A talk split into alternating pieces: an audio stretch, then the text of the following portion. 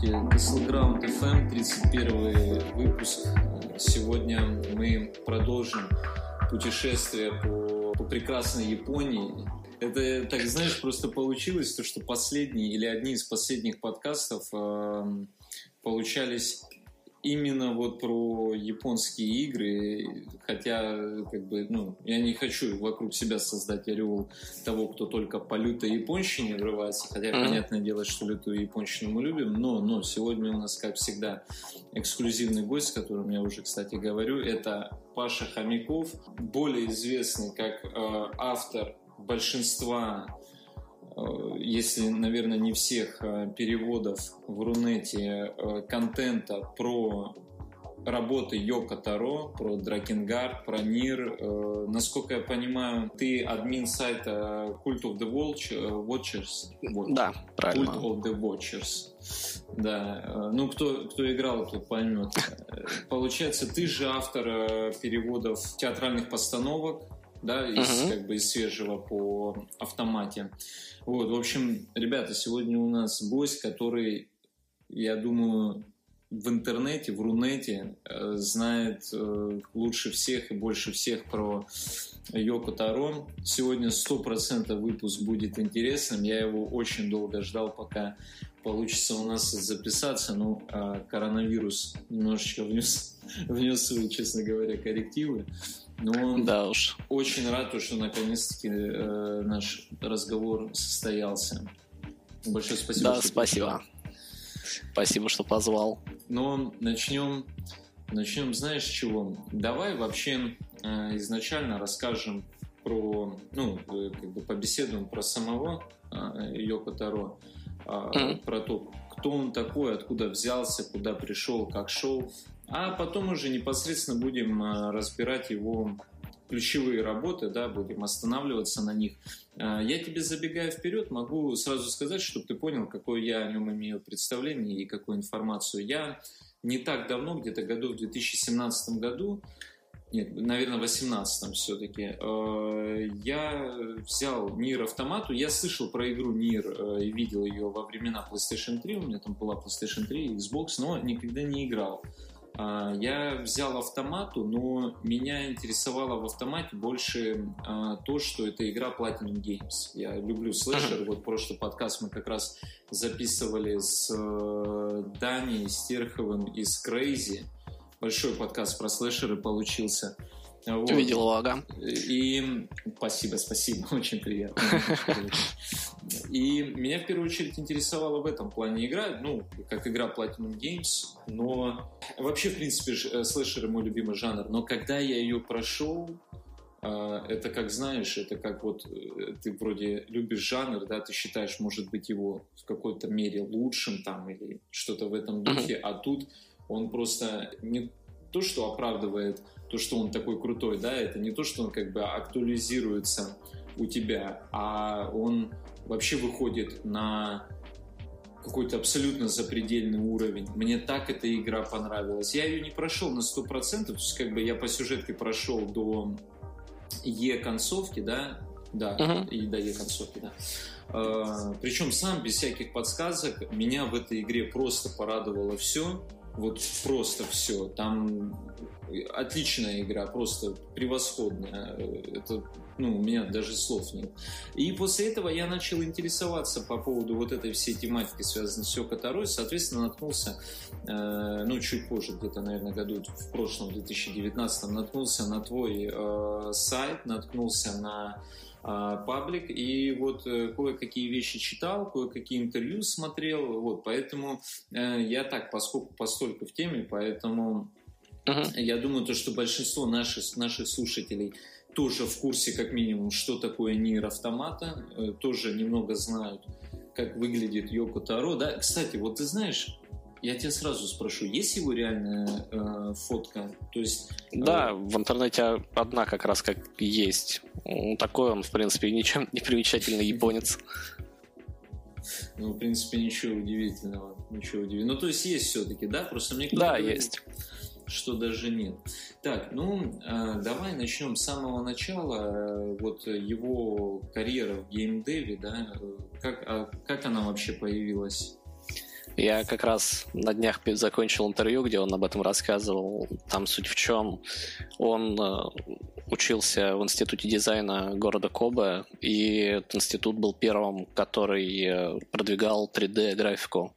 Ну и, собственно, жизнь он хотел с 3D-графикой связать. И из него он попал сразу в Намка. Тогда она еще просто Намка была, не Намка Бандай где 10 лет он проработал дизайнером. Последней его игрой был Time Crisis 2, которая выпущена. На самом деле его последней игрой был некий проект, который провалился, и его не выпустили. После чего он, э, ну, в общем, он хотел всю жизнь работать с топовым железом, и на тот момент аркадные игры перестали быть топовым железом. Он решил уходить и перешел в Sony. Они тогда как раз выпустили PS2, и консольное железо это было передовое. В Sony он проработал буквально над одним проектом, я точно не помню его название, где он не сошелся характерами с начальником, его уволили. На следующий день он попал в Каве. И в Каве вот он как раз уже сделал свою первую игру Drakengard 1. Угу, угу. То есть он э, был в Каве именно приглашенным э, чуваком, да? То есть он не один из основателей. Как... Э, Не-не-не. Угу. Тогда Square Enix э, предложили, я не знаю точно, кто создал Кави, я знаю, что Square Enix предложили им проект, э, и, собственно, Йока Тара, видимо, был на слуху в то время, э, потерял работу, и вот как раз один из продюсеров из Square Enix его, ему позвонил, его пригласил. И с тех пор вот он работал режиссером в Каве. И выпустив первый Дракенгард, он э, оттуда а, нет, да, он выпустил первый Дракенгард, потом он выпустил Нир, и оттуда он ушел на вольные хлеба.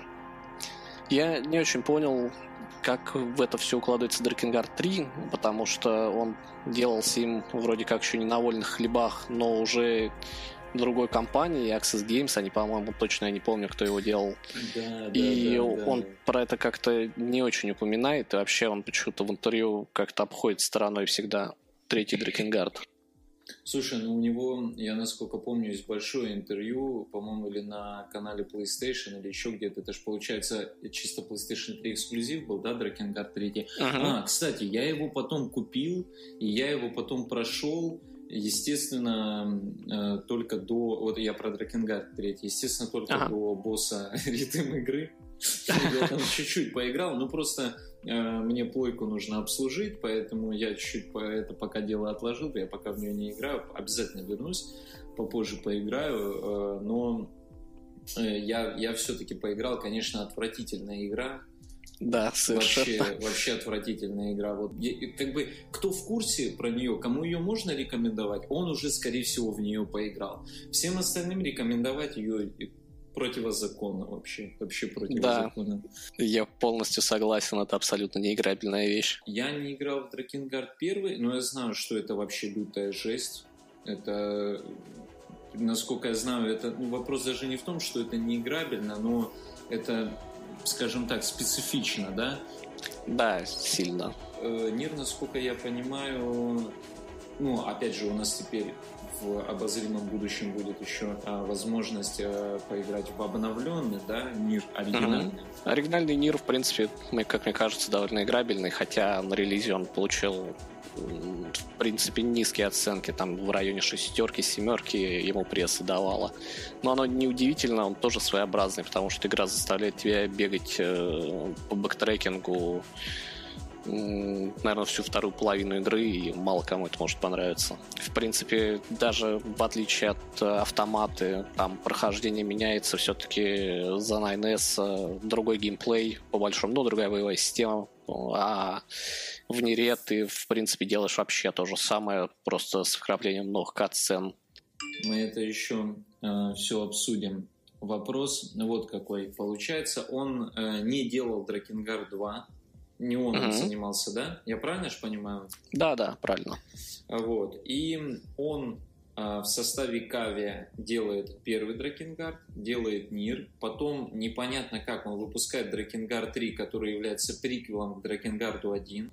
Вот. А Нир — это продолжение одной из альтернативных а, концовок Дракенгарда первого. Угу.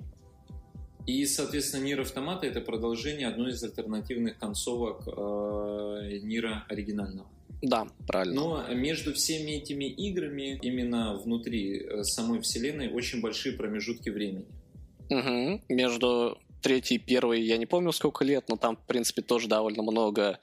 Э, между Дракенгардом и Первым миром там особо промежутка... Ну, а, ну, хотя да, там огромный промежуток. Типа в конце первого Дракенгарда они попадают в современный Токио. Ну, это год 2004, по-моему.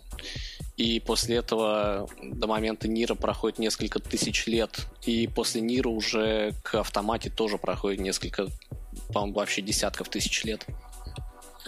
Э, так, и потом, сейчас мы быстро с этой с хронологией разберемся, того, mm-hmm. по поводу чего мы сегодня будем говорить. Это вот Дракенгард 1, Нир, Дракенгард 3, и после Дракенгарда 3 э, вместе с Platinum Games он выпускает автомата. Автомату. Да? Угу. Это то есть вот э, на данный момент 4 игры, скажем так, в в одной серии, да, ну, это грубо, конечно, но будем говорить так, потому ну, что... в, в целом, случае, да, это одна серия. Да, потому что в любом случае там определенные элементы гуляют туда-сюда, но и это даже якобы по сюжету тоже, в принципе, одна вещь. Ну, тогда давай, знаешь что, тогда давай вот раз мы определили то, что нам по факту нужно 4 игры, ну, потом обязательно бонусом мы расскажем про все э, сторонние проекты ее, которые обязательно про них поговорим, про всякие э, классные гача игры там и так далее и тому подобное. Вот. Но для начала давай разберемся конкретно с основными работами. Вот Дракенгард первый. Ты, я как понимаю, их вообще все проходил, да? Да. Расскажи нам, расскажи нам про Дракенгард первый. Вкратце. В 2000, не помню какой это год, четвер, точно четвертый вроде. Тогда очень популярно вышла Dynasty Warriors вторая. И в Square Enix решили, что надо делать ее клон. А в то время еще была команда, которая сделала из Combat 3, и они собирались сделать э, ну, ну, собрали, в общем, этих людей и решили соединить Ace Combat с Dynasty Warriors 2. И так получился Дракенгард. Поэтому там есть э, элементы, когда ты летаешь на драконе и стреляешь по целям.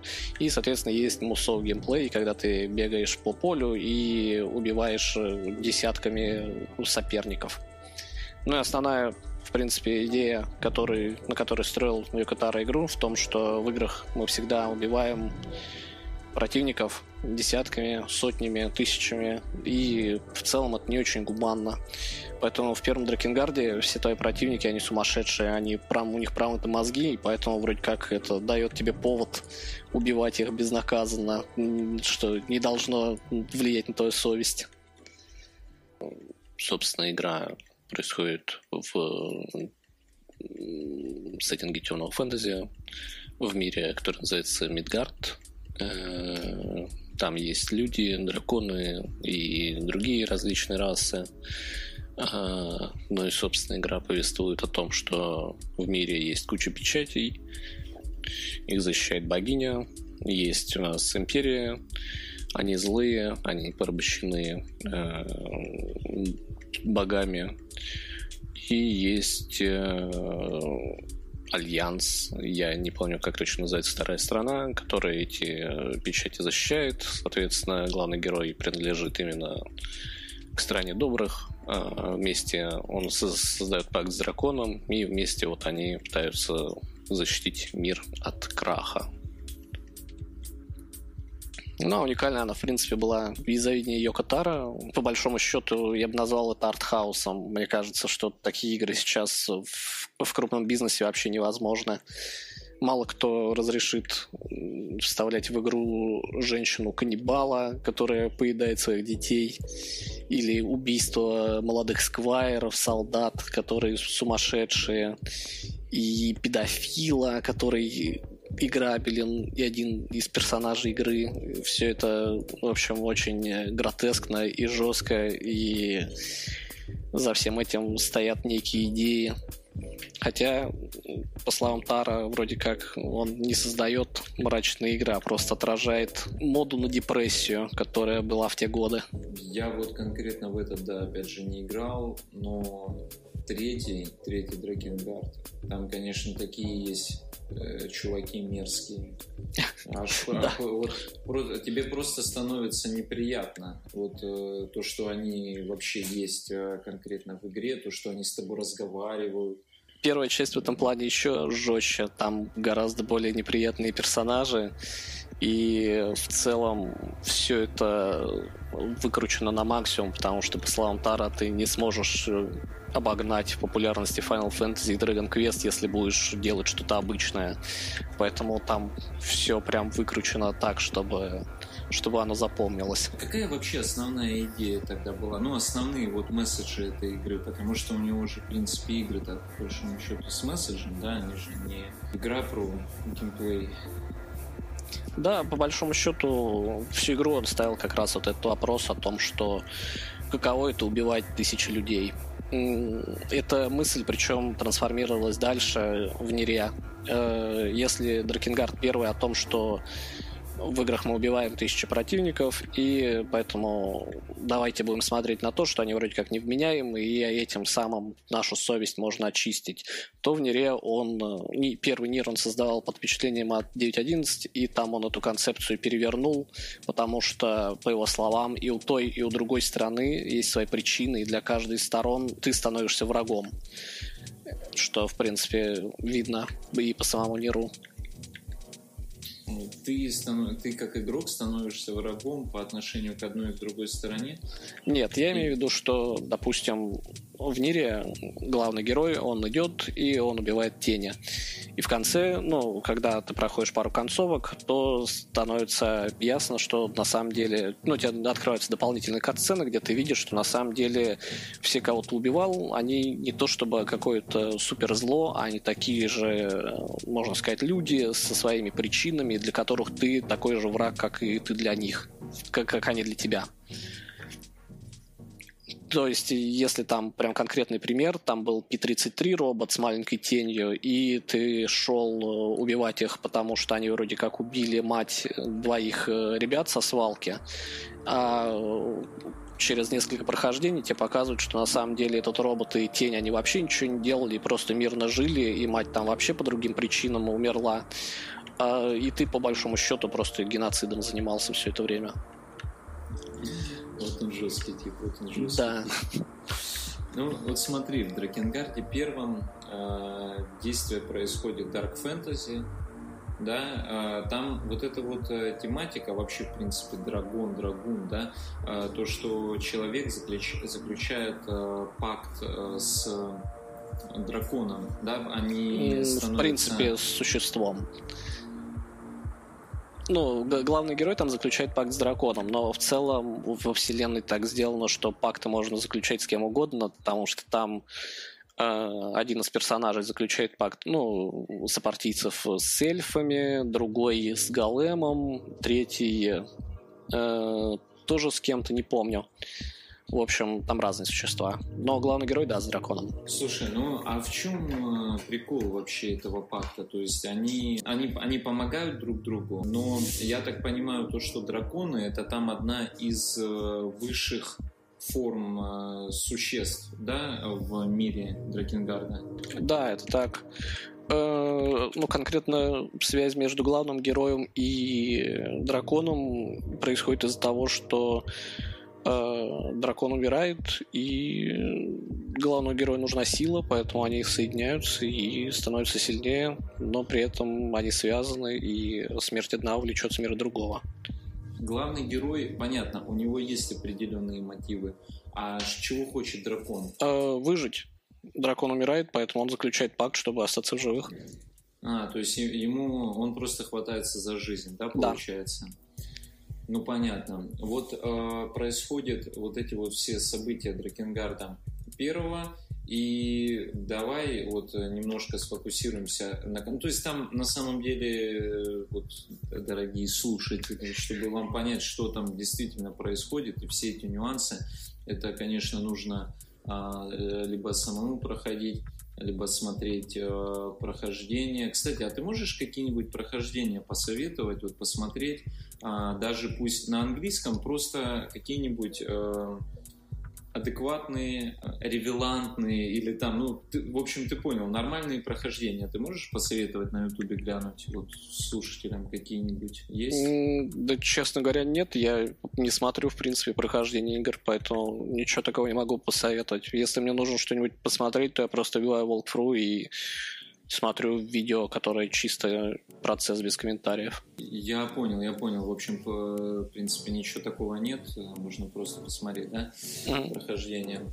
А, ну, там, насколько я знаю, просто достаточно много нюансов по ходу игры. Там, мне вот что нравится, там очень много происходит на самом деле событий, и когда ты начинаешь а, их связывать, ну, тебе очень сложно описать то, что происходит в игре, хотя игра, может быть, и идет недолго, да, но тебе очень сложно описать э, в двух-трех предложениях, что на самом деле происходит. Одна из проблем еще заключается в том, что на Западе урезанная версия. Цензура не могла пропустить на Западе такую игру, поэтому там вырезали весь инцест и в целом пачку катсцен, заменили некоторые взаимоотношения между персонажами, и поэтому иногда, когда играешь в западную версию, оно немножко не имеет смысла местами. Так, там получается изначально, когда-то вообще, когда-то, когда-то давно а, произошел в этой вселенной, ну, в, на нашем мире, на планете Земля произошел катаклизм, угу. который по большому счету поделил э, мир на две параллельные вселенные, да, два основных таймлайна у нас да. идет. Один это таймлайн Drakengard'а и один это таймлайн мира. Угу, вот. да. И э, в конце э, первого Drakengard'а происходит такая вещь, то, что чуваки, ну то есть как бы главный герой вместе с э, драконом, они переносятся, да, телепортируются в таймлайн мира, то есть mm-hmm. тайм... а вот еще да я забыл сказать, таймлайн мира получается он идет просто без изменений, как э, ну, наши дни. Обычная да, да земля.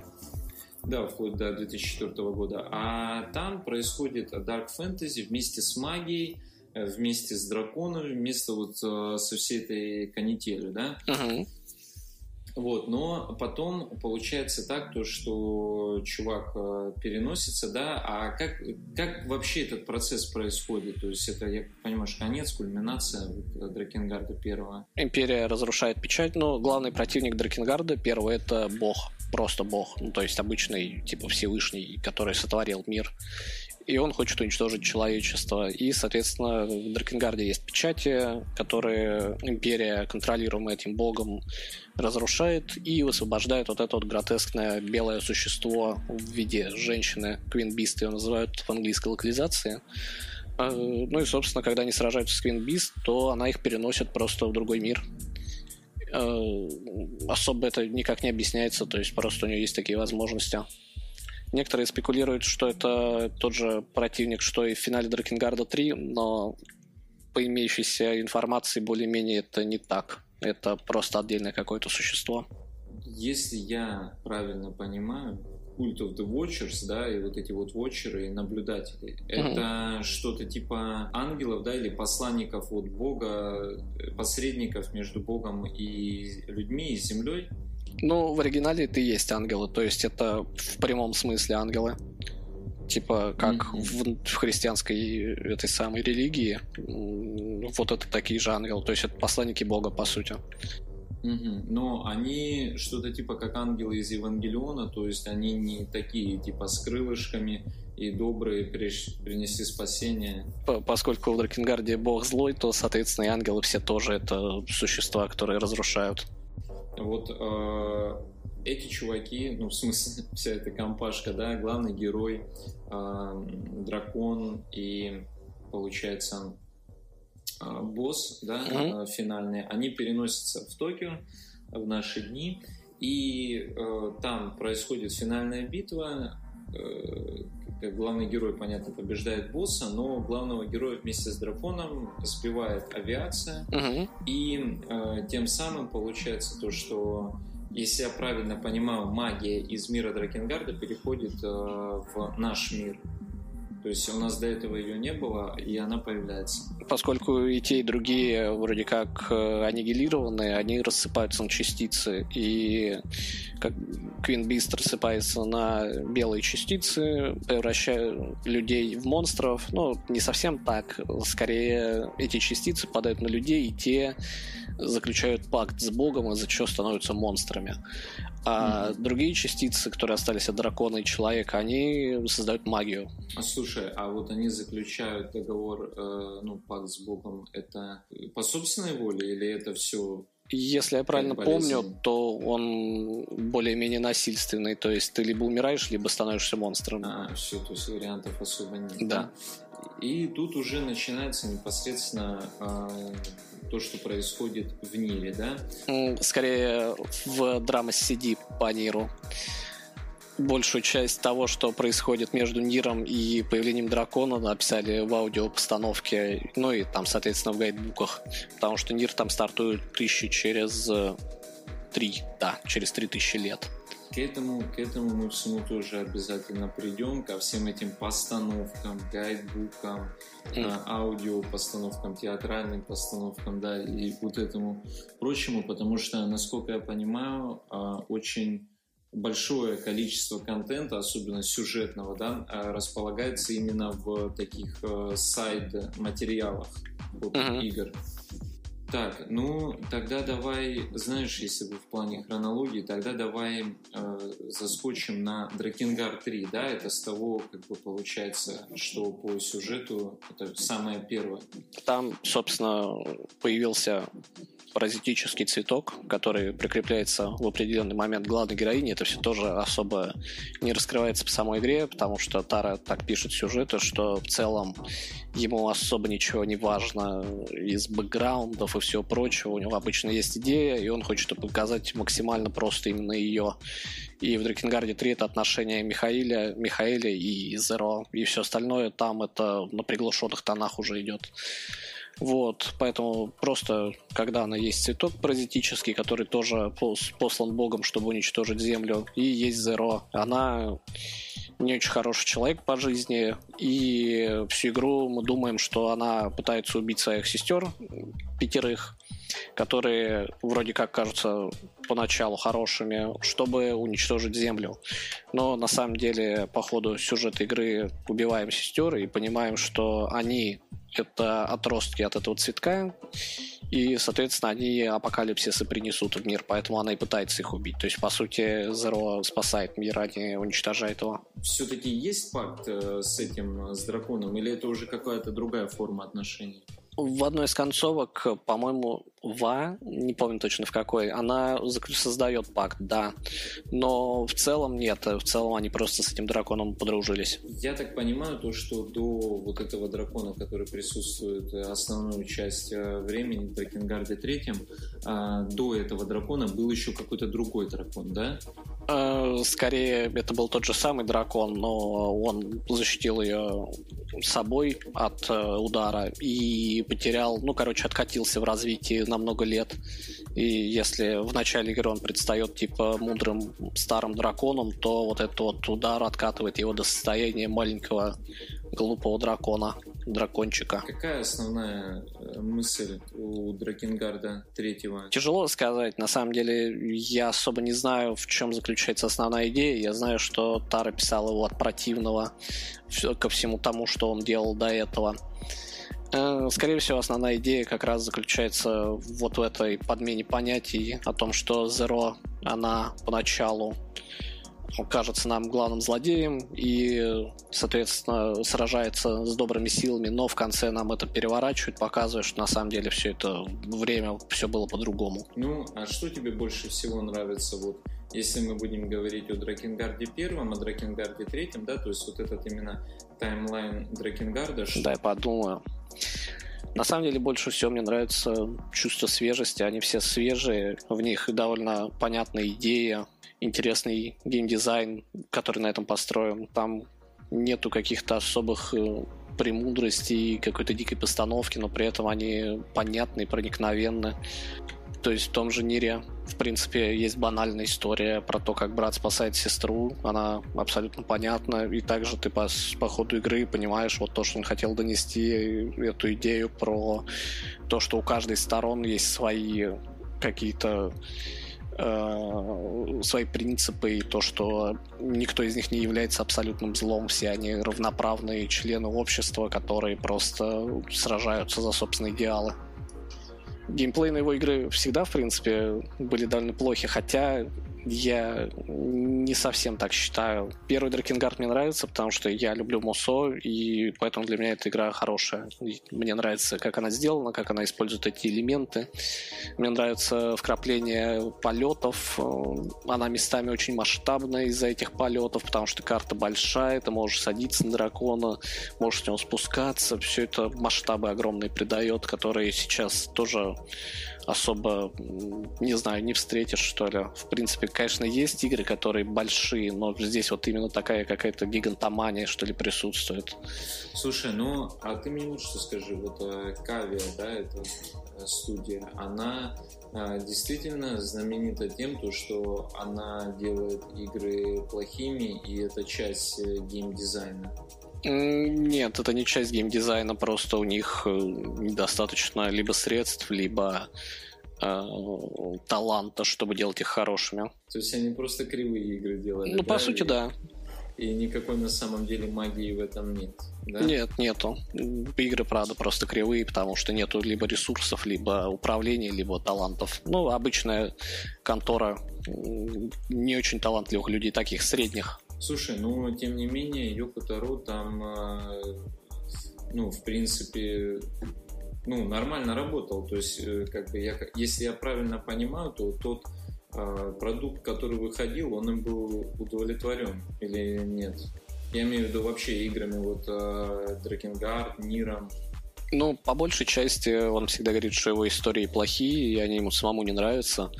Но в целом, да, он удовлетворенный первым и вторым, потому что опять же, в недавнем интервью, которое я переводил, он рассказывает, что первый Дракенгард он закончил, конечно, из-за того, что его способностей было недостаточно для того, чтобы сделать игру идеальной. Она неровная, но, тем не менее, это первый режиссерский проект, который он считает типа главным успехом своей жизни, а все, что он сделал после него, это уже вроде как бонусы.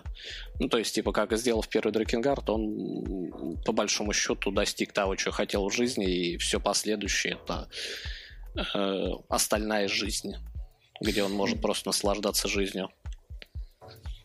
Неужели он столько на этой игре заработал?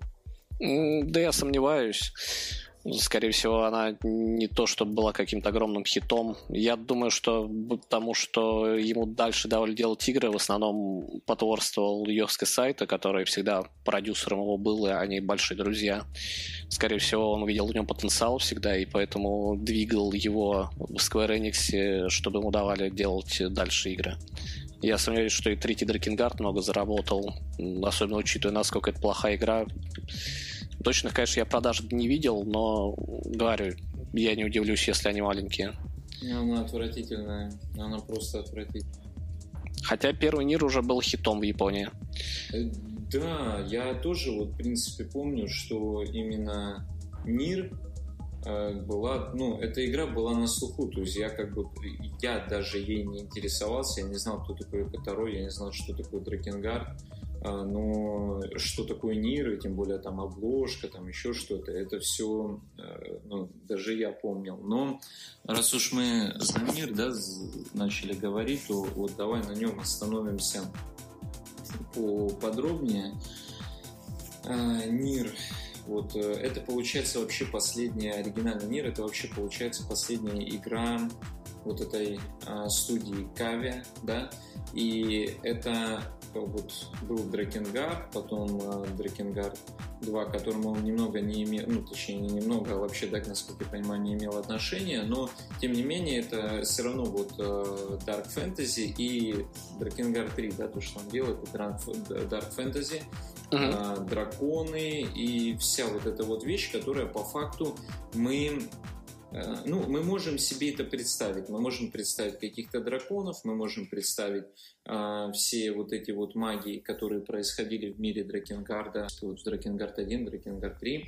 Но Нир, если смотреть на сегодняшний день, это является чем-то таким, э, ну, наверное, вот уже что очень тяжело с чем-то сравнить. Я имею в виду в плане сеттинга, в плане э, истории, в плане концепции как таковой, я имею в виду из э, видеоигр. Вот э, он мне кажется таким прям, а, знаешь, ну, особенным, особенным. Вот э, давай, давай про него расскажи, что ты можешь рассказать. В плане сеттинга в литературе есть такой жанр, как «Умирающая земля». Я мало читал его представителей. Единственный, кого я по большому счету знаю нормально, это Джон Вулф с его э, книгами «Нового солнца». А, и вот книги Нового Солнца Джина Вулфа это, пожалуй, единственное, что я вообще находил похожее на Нир, потому что там действие тоже происходит в далеком-далеком будущем, когда на обломках современной нами Земли, а даже не современной, а типа уже какого-то более продвинутого нам общества, организовал, короче, общество было уничтожено какими-то катаклизмами, и на его обломках организовалось средневековое общество, и при этом в этом средневековом обществе есть какие-то футуристичные технологии. Это mm-hmm. средневековое общество уже совершенно не похоже на наше, там совершенно другие нации, совершенно другие языки, совершенно другие вообще порядки и устои. И при этом там же есть космические корабли, путешествия назад во времени и все такое. Вот это единственное, пожалуй, что я близкое находил к Ниру. Потому что Нир, по сути, тоже является частью жанра умирающей Земли. В 3000 году Земля умирает, людей там не осталось. И по, по сути нам показывают, как мир угасает медленно, идет к своему концу. Основная в чем суть Нера? Значит, у главного героя э, сестра болеет некой неизвестной болезнью, и он пытается ее э, вылечить эту болезнь. Э, но, однако, его сестру похищает некий темный лорд, который так и зовут темный лорд, и который очень похож на главного героя. Ну и, соответственно, long story short, я думаю, мы спойлерим же, да, в чем, чем конечно, все дело кончается? Конечно, конечно в конце оказывается, что Темный Лорд это и есть, по сути, главный герой. Просто в мире после вот этого катаклизма с драконом, э, чтобы прекратить возникновение монстров, люди придумали технологию, которая разделяет человека на тело и душу, и, соответственно, главный герой, он э, репликант, то есть тело оригинального человека, а Shadow Lord это, собственно, есть этот оригинальный человек, его душа, от которого, и более того, у Нира, точнее у Shadow Lord, есть некий стабилизирующий фактор, который нужен для того, чтобы все души и тела в итоге объединить. Однако главному герою на это наплевать, он пытается только спасти свою сестру, ему нет дела до человечества, поэтому он убивает Shadow Lord, соответственно, лишает человечества права на существование, и с этим нас оставляют на много лет до выхода Нир Автоматы. Гадать, а, выжили ли люди, был ли какой-нибудь план Б или нет. Ты э, говоришь э, то, что э, между действиями Нир и э, между концовкой Дракенгард первой угу. происходит очень много всего, что не раскрывается в самом мире. Э, то есть, что раскрывается непосредственно в этой а, постановке, да, аудио. Угу. Сам Тара рассказывал, что он недоволен тем, что он сделал с Ниром, потому что ему не понравилось то, что он вообще все рассказал, что можно, и людям не надо было думать самим. Не надо было mm-hmm. самим додумывать, что произошло, где произошло, типа, все это слишком расписано. Вот, ну да, в общем, есть гайдбук, в котором есть хронология, где все подробнейше расписано, и есть аудиопостановка, в которой тоже очень подробно расписана предыстория того, как главный герой, вот этот вот Shadow Lord, он был еще человеком, как он согласился, пошел на уступки некой организации в надежде, что они там помогут его сестре, но в итоге эта организация, как казалось, его обманывала, и что вот он все это все зря делал. И в целом рассказывается и про судьбу второстепенных персонажей, как они до такой жизни дошли, и вообще как мир пришел вот в такой упадок. В общем, там есть все. Вот Дракенгарды, они э, мрачные. Mm-hmm. Они мрачные, они кровожадные. А вот Нир, он какой по настроению? Да я бы тоже сказал, что он довольно кровожадный. Там, в принципе, если читать и сторонний материал, да и в саму игру играть, там никогда не бывает такого, чтобы что-то шло хорошо. Там оно, по-моему, спускается все ниже и ниже по тону, пока совсем не придет на дно. Потому что главный герой, он так, ой, точнее, финал, он такой, типа, вроде как ты спас сестру, а вроде как и на самом деле ты оказался виновником смерти целой планеты. А какая концовка считается каноничной? У Йокотара нету понятия каноничности. Все концовки, они равнозначны по своей сути. То есть просто от каждой концовки там идет свой виток, со свой мир. Какая э, концовка Дракенгарда, ой, Дракенгарда Нира э, ведет э, к ней в автомате? На самом деле доподлинно неизвестно, но скорее всего это та концовка, которой не было в игре. В гайдбуке... Это классно. Да. Это классно. В гайдбуке была еще одна концовка, это концовка Е. Я ее сейчас перевожу, но она очень сложно написана, поэтому у меня туго идет. Там рассказывается про то, как э, пошли, в общем, восстанавливать Нира из копии, которая сохранилась в дереве, когда вот он приходил в лес с этой цифровой башней, которая тире дерево магия, да, которая оказалась в мире Нира, стала технологиями. Э, это что же такая концепция, которая у него из игры в игру э, кочует и которая уделяется ну, получается, немало времени, на самом деле, немало времени, немало внимания. Это вот эти вот, э, насколько я понимаю, красные глаза светящиеся, да, у существ. Это же э, тоже все... Ну, красные глаза — это вроде как болезнь, которая там тоже объясняется в манге к Дракенгарду, которая продолжает, короче, одну из концовок третьего Дракенгарда там рассказывают, откуда это взялась красная, как красноглазая болезнь и что вообще она значит. По сути, это просто безумие и заражение, ну, попадание под влияние Бога. Э, но в целом не скажу, чтобы он особо как-то расписывал вот эту идею того, что магия превращается в технологии, потому что э, мне кажется, если бы он расписывал, то сказал бы, что просто это игра, и поэтому нужен какой-то геймплейный элемент, поэтому оно вот так и существует. Э, как он, в принципе... довольно открытый, да? Да, также он говорил про то, что, типа, почему Адам и Ева там набирают уровни, он говорил, потому что это РПГ, и они так работают. Собственно, здесь, я думаю, такая, такой же, такая же идея.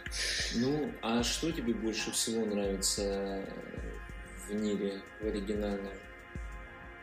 А, на самом деле, все в плане, не знаю, в целом это хорошая игра, там, там очень классный арт-дизайн, там вот эта вот идея, когда ты проходишь игру и узнаешь, что на самом деле ты все это время сам был не то чтобы хорошим человеком, и можно даже сказать плохим человеком. Э, мне кажется, вот эта простота, простота, с которой подана идеи, это самое клевое, что там есть. Слушай, ну а там же получается вот э, впервые используется эта фишка со стиранием памяти, да? А, ну да, кстати, там можно стереть сейвы, но, конечно, это не так впечатляюще, как в автомате использовано, мне кажется. Не, там это, там это вообще, когда, как, когда, когда я это увидел, я своим глазам просто не поверил, если по чесноку. Так, э, ну, Тебе есть еще что сказать э, про Мы оригинальный мир? не поговорили про Weapon Stories. Weapon Stories очень клевая штука во всех играх Юкатара. Точно, точно, У точно. каждого оружия есть уровни, и когда ты прокачиваешь это оружие, то тебе открывается кусок новой истории. Эти истории, в принципе, вообще никак не связаны с миром, в котором происходит действие игры. И это абсолютно случайные рассказы, написанные сотрудниками всеми фирмы, которая разрабатывает игры. Некоторые пишут сам Тара, но большинство в основном пишут случайные люди, там друзья, сотрудники и все такие. И, собственно, единственное назначение этой штуки, чтобы сделать игру больше похожей на RPG, но теперь это стало фишкой фирменной. Это теперь э, везде, да, присутствует и в Синуэлис. Угу. Вообще везде и вне реинкарнации, абсолютно. Тогда я думаю, мы с тобой, в принципе, можем уже перейти и к автомате. Угу. Да? Ну, э, я знаю, что тебе хочу про нее сказать. Э, во-первых, конечно, очень с точки зрения геймдизайна, да, и всех геймдизайнерских элементов очень, конечно, продуманная игра. Я ее вот э, так другим тоже людям рекомендую, потому что там столько удачных решений и в, в плане аудио, в плане саунд-дизайна.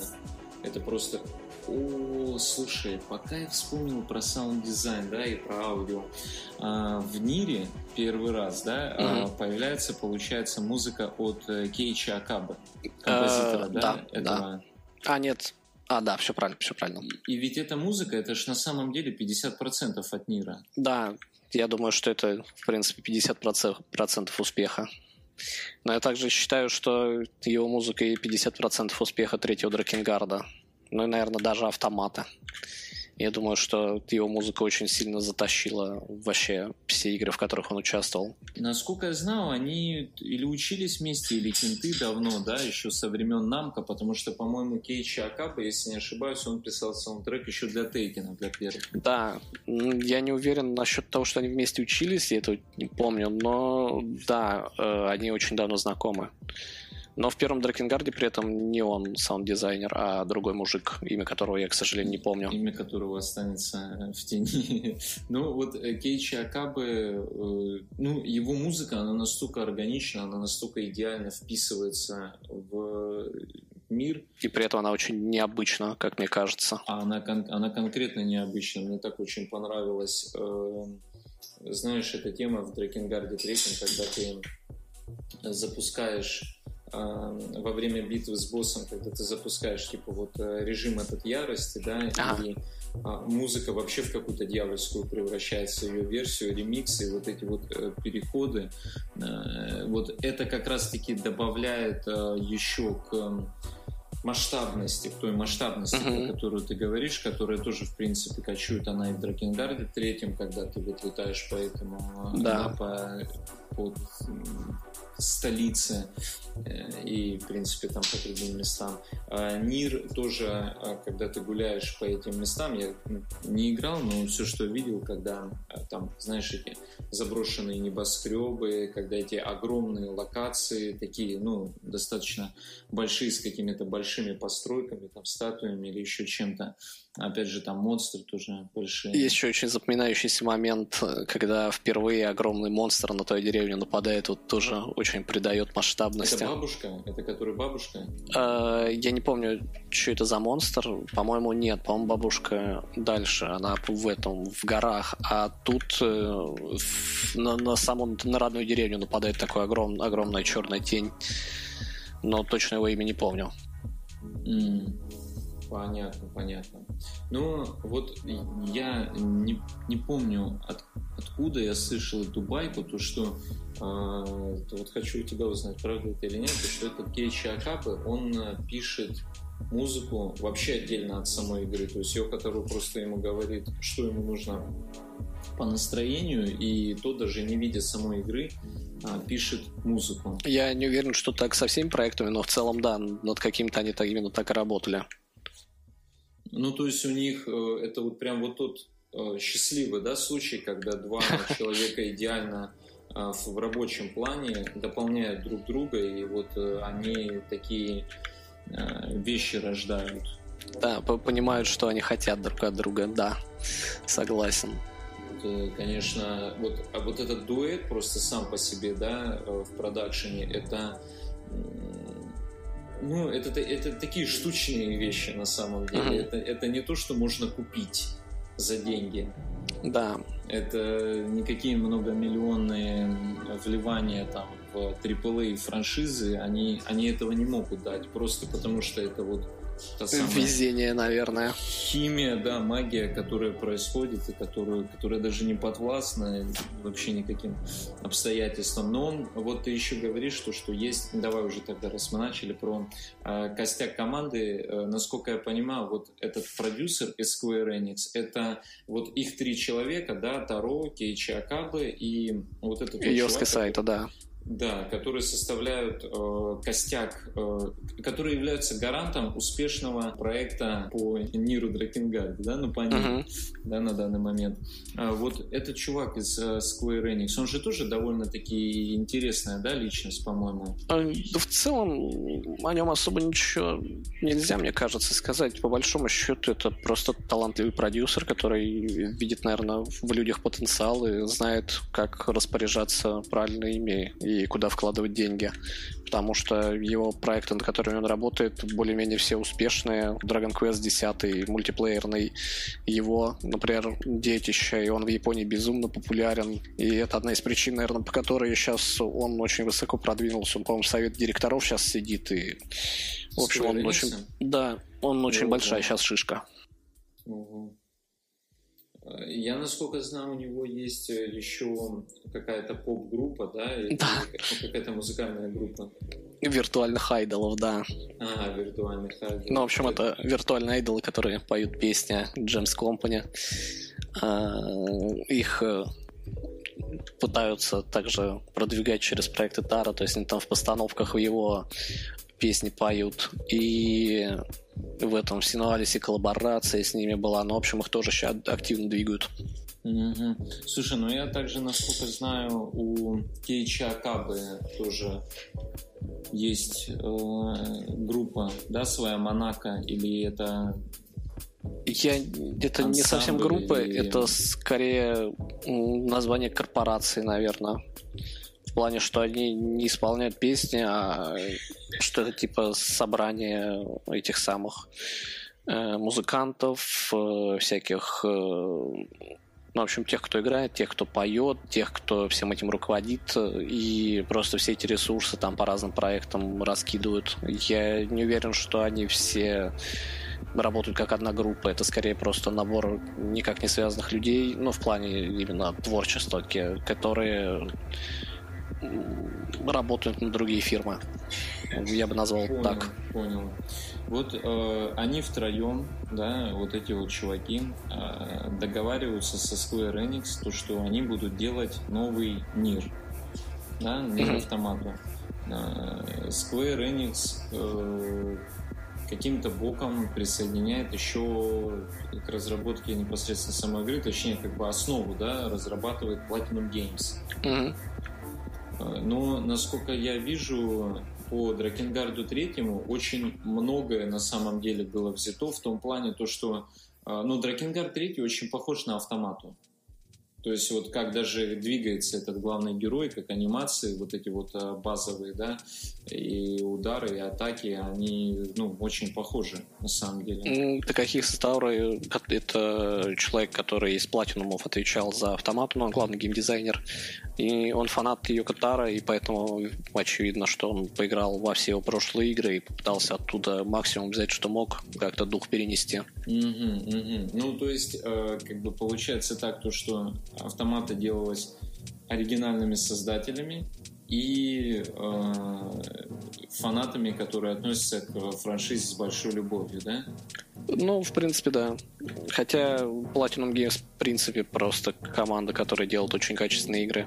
Конечно, да. на тот момент у них пошел спад очень сильный. Они делали трансформеров, черепашек ниндзя. Если трансформеры среди фанатов, по-моему, хорошо зашли, то черепашки ниндзя, я могу ошибаться, но, по-моему, это была отвратительная игра. Э, а по аватару они в тот еще момент делали игру, и она тоже, если я правильно помню, была довольно плохой. Но, в общем, вот именно в годы, когда они перешли на автомат, у них все было очень плохо. Э, вот автомата, да, вывела всю эту франшизу на новый уровень. Это сделало ее хитом. Это да. сделало э, всех этих э, Йокотару и прочих узнаваемых. Это породило... Ну, это то, что дало э, жизнь вот дальше, да, всей этой франшизе. Угу. То есть... Э, это... Сделал ее флагманом, я бы сказал, Square Enix. Как ты думаешь, э, автомата... У нее есть какие-то плохие стороны?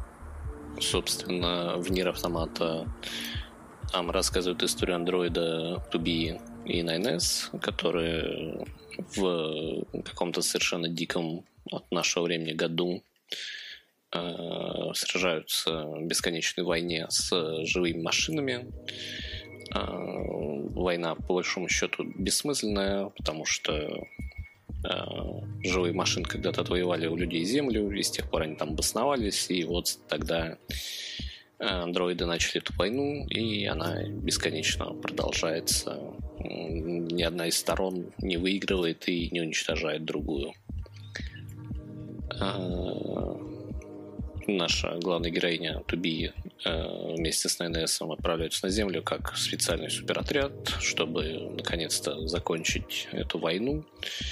И, собственно, с ними начинают происходить разные интересные события, которые приводят нас к встрече с A2, еще одним андроидом, который также э, убивает машин, но при этом одновременно с этим не любит э, андроидов, точнее командование андроидов. И в целом рассказывает о том, что э, командование что-то скрывает. Э, я скажу тебе честно, я не люблю Нир Автомату вообще. Я понимаю, что это качественная игра, и я понимаю, за что ее любят люди, но лично мне она не нравится вообще никак. Потому что я играл в прошлые игры, и мир автомата для меня выглядит слишком вторично. То есть Дракенгард 1 совсем не похож на Дракенгард 3, и Нир совсем не похож на Дракенгард 3, и при этом Нир автомата слишком похож на первый Нир. Настолько, что даже музыкальный дизайн. Ну, по... Мне не нравится саундтрек в автомате. Я считаю, что он слишком вторичен, что это все то же самое, что я уже слышал в mm-hmm. первом мире. И мне не нравится сюжет. Я считаю, что он бессмысленный и что это вообще, в принципе, нагромождение каких-то тропов. И все это уже было десятки тысяч раз в киберпанке и во много лучше.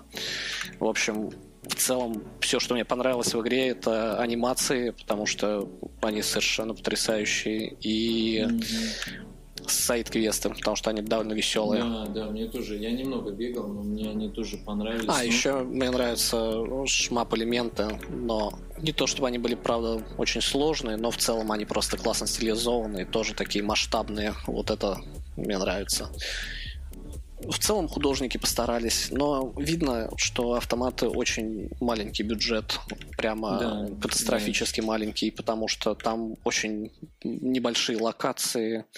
А, там было всего... Они позвали очень известного художника Хика Юсиду, и видно, что денег хватило на него буквально впритык, потому что по, по сути, он нарисовал трех основных персонажей и один ключевой арт, один это очень мало. Э, даже для реинкарнации сейчас его явно гораздо больше денег дали, потому что он там mm-hmm. сильно больше рисует. Вплоть до того, что даже гайдбуки продавали с одной и той же иллюстрацией. Потом, правда, видимо, то ли Йоко Таро, то ли в Square Enix признали еще гений Кадзуна Коды, который бэкграунды рисовал к автомате. Он тоже очень талантливый художник, и он мне очень нравится. И сейчас э, вся продукция Тара выходит под его, из-под его руки. То есть он теперь, можно сказать, основной художник Тара. Что, правда, я не совсем тоже одобряю. Мне очень нравился Акихика Юсида. Ой, это не Акихика Юсида, а... А, как же его звали? Ща, у этих японцев такие имена одинаковые. Кимихика Фудзисака, вот, Кимихика Фудзисака, по-моему, uh-huh. который был художником на прошлых Дракенгардах, на первом, втором и третьем. Я тоже считаю, что он очень талантливый, но он вместе с Кагучи ушел работать в Мист Волкер, и как мы знаем, ну, он сделал Terrabattle Terrabattle 2, но, к сожалению, Мистер Волкер потонул вместе с Террабатлами, и я не знаю, чем теперь вообще этот художник занимается, потому что в интернете его фактически нету. Видимо, он так и сидит сейчас с Гучем, но особо ничего не рисует. Но Кода Кадзума тоже крутой. Ты говоришь про того чувака, который сделал Final Fantasy 7, да? Ну, с Кагучи он сделал вообще все финалки. Ну, типа с первой и там какие-то дальше, дальше, дальше. Ну, короче, он главный по финалкам был, я не помню до какой части, в какой-то момент он уже перестал их делать, там продюсером числился, и потом вообще ушел вот в вольное плавание. И вот Кимихика Фудзисака ушел вместе с ним после игр Тара. Я понял. Ну, это, в общем, все Square Enix'овская тусовка, да? Такая? Ну да. Угу. Э, ну вот, э, Нир Автомата, Нир Автомата, э, я, видишь, я не играл в Нир оригинальный, но Нир Автомата, она является вот ту про ту вторичность, которую ты говоришь, ну, возможно, да, скорее всего, наверное, оно даже так и есть, но при этом, при всем, она получается более ну, у него вообще специфичные игры. Нир Автомата это менее специфичная игра, которая является хорошей а, точкой входа. То есть там а, очень э, все вот эти вещи, типа той же самой там э, депрессии, да, какой-то, mm-hmm. а, они ну, сведены до такого уровня, то что люди, которые ну не прям совсем э, отмороженные, да, ну так будем говорить, э, они могут хотя бы попробовать это и залететь туда. То есть э, Нир Автомата это та игра, которую можно рекомендовать. Из всех э, Ниров и вот Дракенгардов, да, это ту, которую можно рекомендовать, я имею в виду просто людям, которые любят видеоигры. Я бы сказал, что это, в принципе, единственная та его игра, которую можно рекомендовать. Да, наверное. Как сказал как сказал э, Хироши Мацуяма в недавнем интервью с ним, что это первая его игра, где есть и тело, и душа. Ну, то есть, если раньше в играх был только разум, который делал Йоко но при этом сама игра не материализовалась, то в этот раз, э, благодаря Platinum Games, в игру можно играть, соответственно, у нее есть тело. Поэтому, видимо, она и стала самой успешной. Слушай, ну я вот заметил то, что Йоко Таро очень много в э, интервью, где говорит то, что действительно большая часть а, времени, большую часть а, сил, большую часть а, работы проделала Platinum Games, и он чувствует себя из-за этого не очень хорошо. Ну да, ну, во-первых, это, конечно, очевидная японская скромность, но в целом я думаю, что в этом есть большая доля истины, потому что можно посмотреть на все остальные его игры и понять, что один его талант их не тянул. Поэтому то, то, что Platinum Games сделали, собственно, основу, мне кажется, и действительно в огромной плюс автомат. Ну, там много факторов, на самом деле, сошлось. Во-первых, это рекламная кампания. Я не знаю, кто из них придумал Акихика Юсиду позвать. По-моему, это сам Тара был. Но это гениальный ход, потому что благодаря, собственно, его иллюстрациям, благодаря Туби, ну, дизайнам скорее, благодаря дизайнам и Туби, эта игра в первую очередь стала всем известна. И потом уже на базисе вот этого андроида люди купили игру, поиграли в нее и поняли уже, что там и от платинумов э, есть э, отличная боевка, анимация и, собственно, вот это вот необычное, необычное повествование и мир. Угу. Ну, в общем, тебе автомат окажется э, менее концентрированной и очень похожей на то, что было до, то есть оригинальный мир, да? Да, мне кажется просто, что в ней недостаток свежих идей, и мне совершенно не нравится, о чем она. Если говорить на примерах, то, например, Туби. Понятно, почему она популярна и почему так много косплеев, это все заслуга Акика Юсиды дизайнов, но в целом как персонаж в начале игры она просто как какая-то кудера или просто как безэмоциональная кукла, потом у нее появляются эмоции, которые на самом деле ей были запрещены, потом она укладывается в гробик покорно и вроде как становится двигателем для нормального, для настоящего главного героя. Э, Найнес, он, в принципе, тоже абсолютно неинтересный. Это обычный японский школьник. У него нету какой-то личности, которая бы запоминалась. Это довольно серый в этом плане персонаж. А2 — это как по мне, вообще ненужный абсолютно элемент игры, потому что это, во-первых, и вся ее предыстория упрятана в терминал, который ты можешь пропустить, а во-вторых, это просто обычный цундеры, который бегает и говорит поду урусай, как будто ты попал во второсортное аниме. Что за слова ты говоришь? Ты можешь расшифровать? Я честно не знаю. У, у, урусай, но, в общем, цундеры в аниме это типаж, который девочки, которая она, она влюблена в главного героя, но она типа гордая, не хочет этого показывать, поэтому она типа к нему такая бойко себя ведет, дерется с ним. Аска, вот самый распространенный распространенный типаж. Который, в принципе, прародитель. А, даже так. Ну, да? не прародитель. Я, я бы не сказал, что прям прародитель, но самый главный двигатель того, что это стало популярно. Я понял, главный референс, да, так скажем. Да.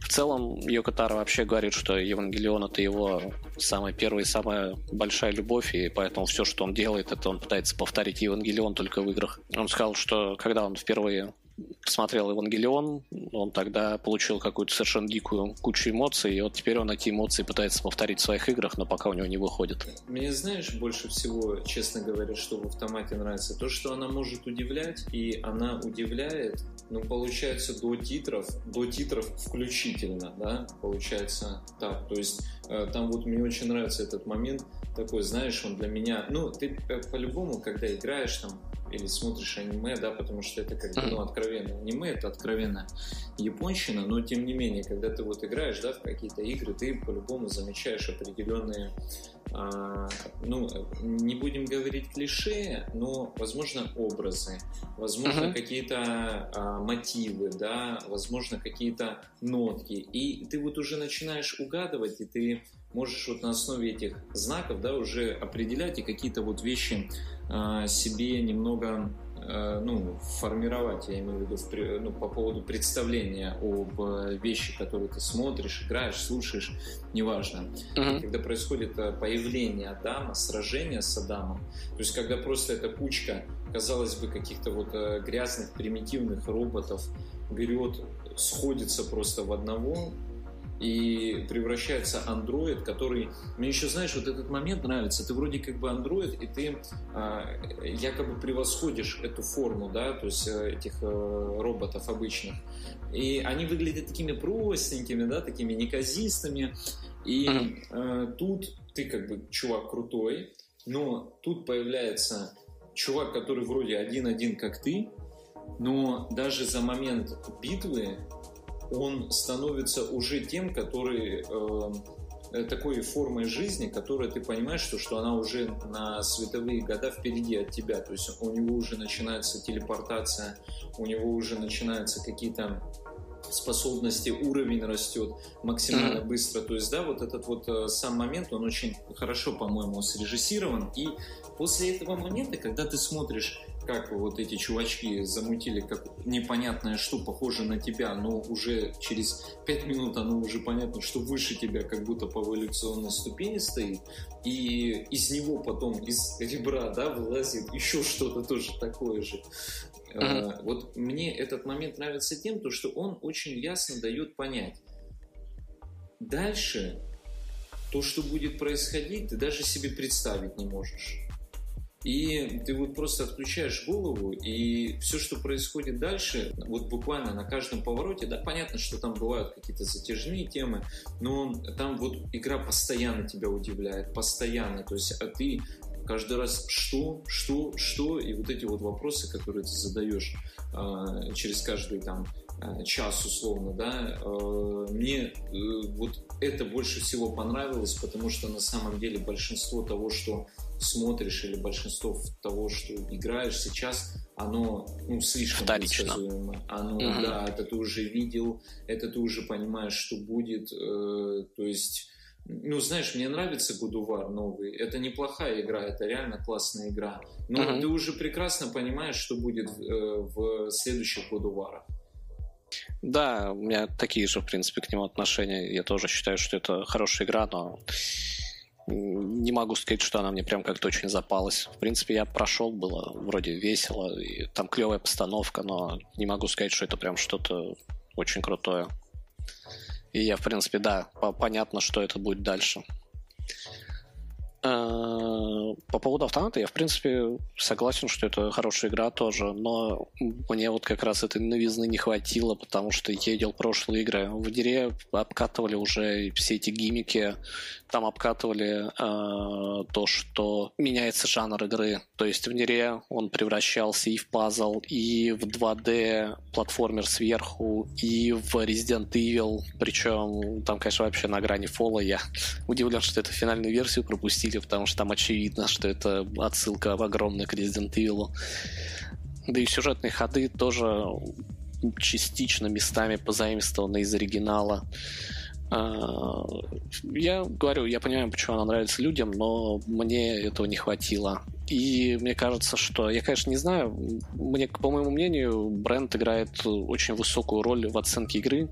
И сейчас, э, когда бренд Нира поднялся на очень высокую ступень, и, соответственно, люди считают, что Йоко Таро гений, то и игры его будут оценивать совершенно по-другому. И я не знаю, какие в итоге будут оценки у э, ремейка Нира, но мне кажется, что эта игра не должна понравиться людям, тем, которые играли в автомату, потому что она гораздо более топорная, и она совсем другая в чем-то как, как я и говорил, у нее есть разум, но нету тела, то есть э, там нужно очень много повторять свои шаги, и нужно э, боевка в целом примитивная и не такая веселая, и сюжет поначалу не то чтобы вызывал какие-то очень сильные эмоции, потому что он разгоняется некоторое время. Поначалу ты просто бегаешь и занимаешься не самыми полезными вещами.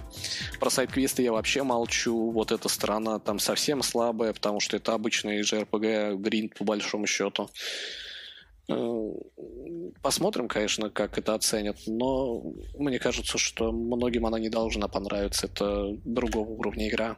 Слушай, ну про нее мы поговорим чуть-чуть попозже, но вот чтобы уже закончить с автоматы, да, она заканчивается так, то что я не могу представить, я даже не могу примерно предположить, что может быть дальше. Есть я, кстати, тоже. Нет, ну согласись, да, это такой, э, кон, такая концовка, э, которая, с одной стороны, она тебя как концовка удовлетворяет, с другой стороны, ты просто э, смотришь на нее, и ты понимаешь, что, что тут даже не за что зацепиться, чтобы раскрутить что-то дальше, куда-то дальше. Но если бы это делал плохой автор, то на самом деле там есть куда раскрутить, потому что можно сделать про тех же персонажей, что там же в конце нам показывают, что они вроде как выжили их там поды по кускам собирают и все такое. И будь это плохой автор, я думаю, он бы сделал прям прямой сиквел, либо какой-то чуть-чуть прямой, либо с этими же персонажами, либо э, тоже там с андроидами, ну, с какими-то новыми, и конфликт то, более-менее тот же, или там какой-нибудь еще новую силу добавят, вот что-нибудь такое. Но учитывая, что это Йоко Таро, я думаю, что этого не будет. Я не думаю, что будет какой-то прям прямой сиквел, будет прям Нир Автомат 2 или типа того. И учитывая, что это опять же Тара, я не представляю, куда все это дальше вести, потому что там в целом по таймлайну дальше только Warhammer 40 тысяч. Ну да, да, там же получается автомата она происходит или, или заканчивается. Ну, в общем, это где-то, по-моему, если я не ошибаюсь, 11 тысяч лет, да, наши? Да, да. То есть э, где-то в том диапазоне. То есть это довольно... 12 тысяч лет фактически, да. Да, это довольно далеко. Это довольно далеко. Но, видишь, получается, он же заложил а, базис относительно... Вот мы, кстати, тоже по, по поводу третьего Дракенгарда про это не поговорили. А, то, что есть а, какие-то параллельные вселенные, которых очень много.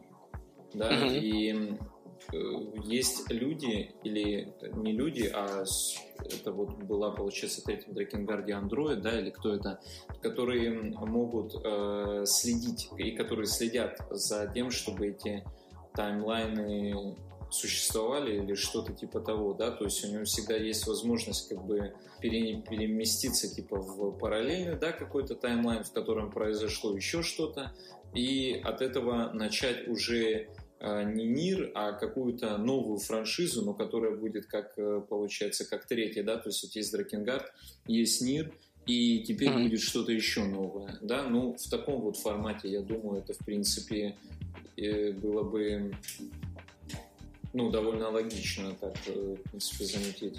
Да, кстати, согласен. Это правда хорошая идея, но учитывая, что это Square Enix, и Square Enix это отвратительная компания, которая, по-моему, не делает вообще ничего хорошего, э, я бы сказал, что это корпорация зла. Я не думаю, что они позволят ему делать Дракенгард или что-то новое. Я думаю, следующая игра будет обязательно называться Нир, если она будет потому что, ну, теперь это бренд, его нужно раскручивать как можно сильнее, мобильной игры недостаточно, нужно продавать мерчендайз. Никто не знает, откровенно говоря, что такое Дракенгард. Большинство из тех, кто играли в Нир Автомату, вообще понятия не имеют о такой игре. И скворечнику тупо невыгодно ее зачем-то возрождать, когда можно сделать новый мир и на этом получить гораздо больше денег и профита. Но есть какие-нибудь уже информации по поводу того, делает он сейчас какое-то продолжение, делает он игру какую-то следующую в серии, кто в этом еще задействован? На самом деле, вроде как на всяких попойках и стриминговых они роняли информацию о том, что он работает над игрой, но, скорее всего, это был либо Nier Incarnation, либо Nier Replicant э, версия 1.22. Э, скажу честно, я, конечно, не знаю, но я не уверен, что он над чем-то сейчас работает. По всем его интервью сквозит такое, что он больше не хочет делать игры. В принципе, ему это больше не нравится что вроде как он и так сделал все, что мог, и теперь ему нравится не режиссировать игры, а там заниматься всякими странными вещами, которые никто больше не делает. Э, опять же, тем же дизайном, теми же постановками, те же писать э, мангу, книжки, и все это вроде как ему веселее, поэтому время покажет. Может, в принципе, они что-то делают, но никаких пока достоверных вообще слухов об этом не было.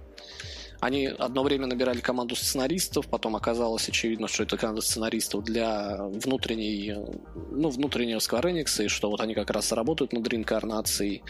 И про то, что вот он прям делает какую-то отдельную новую крупную игру, ничего этого не было. Mm-hmm. То есть, получается, в обозримом будущем единственное, что нас ждет, ну не единственное, а две вещи, которые нас ждут, это мобильный мир и ремейк оригинального Оригинала. мира, да? Угу.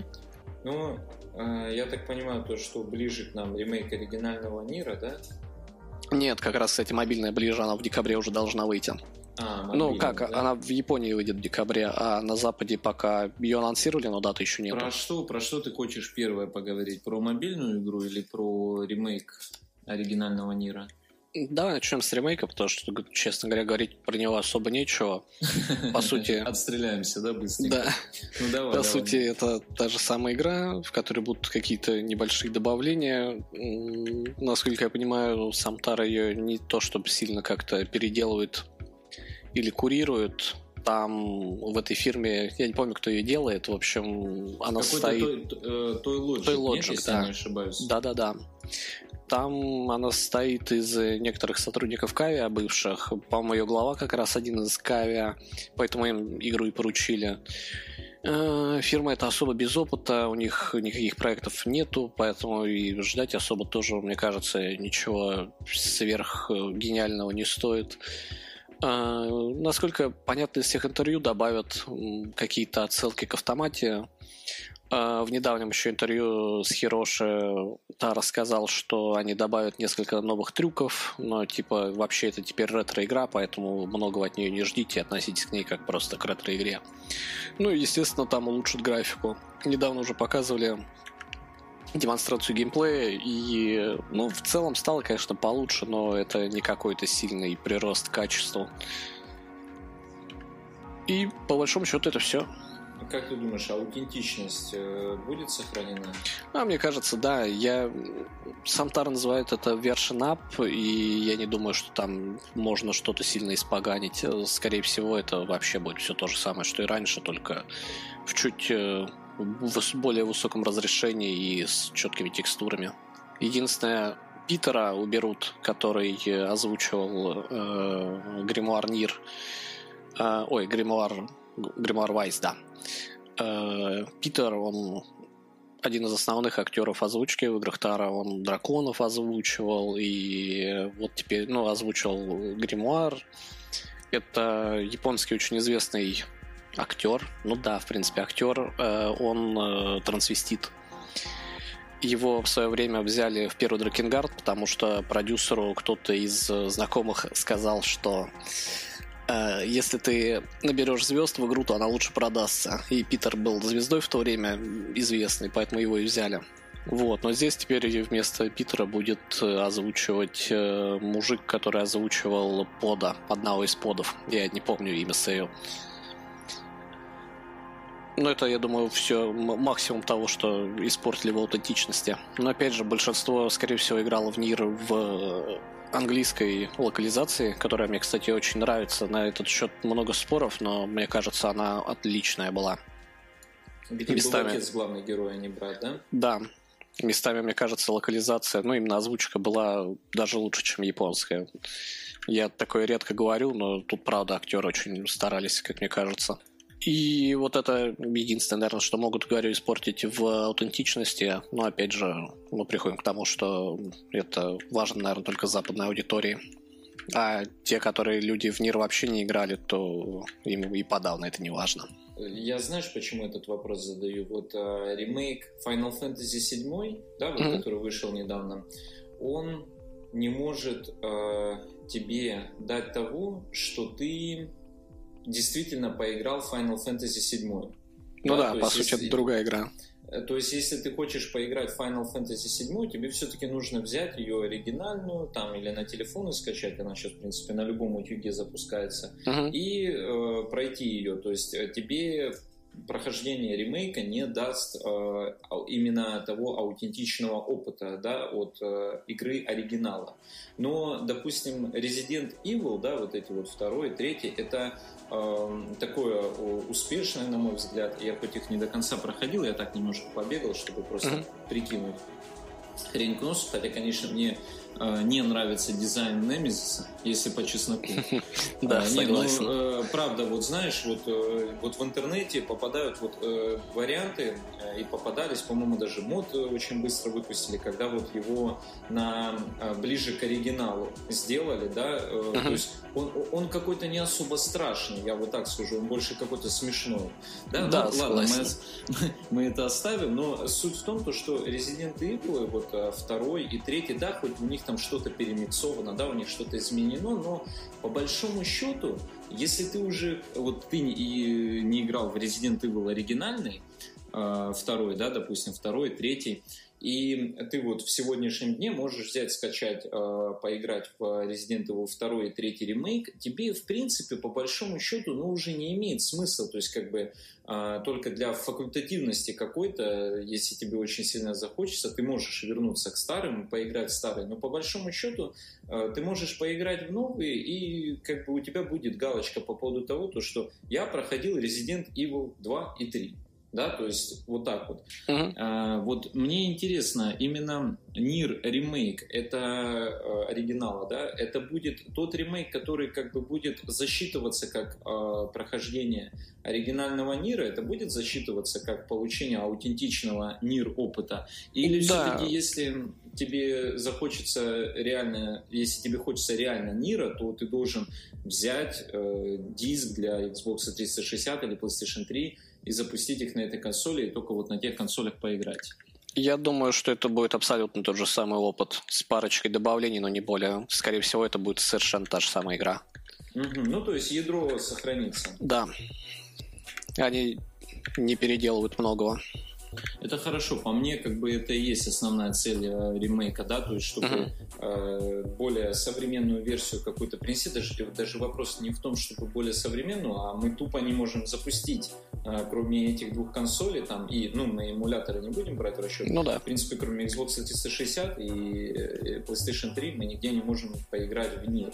Да, а тут теперь мы сможем поиграть в мир на Current соответственно, мы сможем поиграть в мир и на NextGen, там еще, может быть, какие-то улучшения завезут, да, то есть, как бы, э, это будет, и это будет, значит, хорошо, ну, тогда супер, ты меня обрадовал, потому что у меня были определенного рода сомнения по этому поводу, ну, ты сам понимаешь, да, потому что ну, да. время, время, не хочется время тратить на то, на что, как бы, ну, лучше не стоит время тратить, да, уже, может быть, проще тогда будет. Ну, так что, ребята, все, кто слушает, знаете то, что будем играть э, в НИР, и я тоже не играл в НИР, и вот я искал его на PlayStation 3, тут где-нибудь э, рядышком не за космическую цену по пару раз упустил. Вот Дракенгард в свое время купил третий. Нир нет, но так что теперь буду спокойно Нир брать на четверку, но не хочется брать пластиковую версию, хочется брать делюкс, э, я имею в виду ну, в день релиза, потому что, ну, все-таки стилбук есть стилбук, хотя не всегда стилбук это хорошо, но, по крайней мере, а, пластик, он понятно, что через полгода или там еще через какое-то время он станет в два раза дешевле, и его будет много на вторичке. Ну, достаточно, да, не буду говорить много, uh-huh. потому что игра все равно нишевая. Будет достаточно на вторичке, и ну, не хочется по full прайсу брать пластику, так ну, Да. Но э, в целом, в целом, это значит хорошо, это значит достойная игра в любом случае будет, по крайней мере для тех, кто интересуется. Uh-huh. Ну, а по поводу мобильного мира, да, это будет, походу, что-то интересное. Эм, классные ребята из э, паблика, посвященного этой игре, поделились со мной слитыми архивами, которые они, собственно, сами достали. Поэтому я в целом уже имею представление более-менее, о чем будет сюжет. А, но тут тяжело сказать.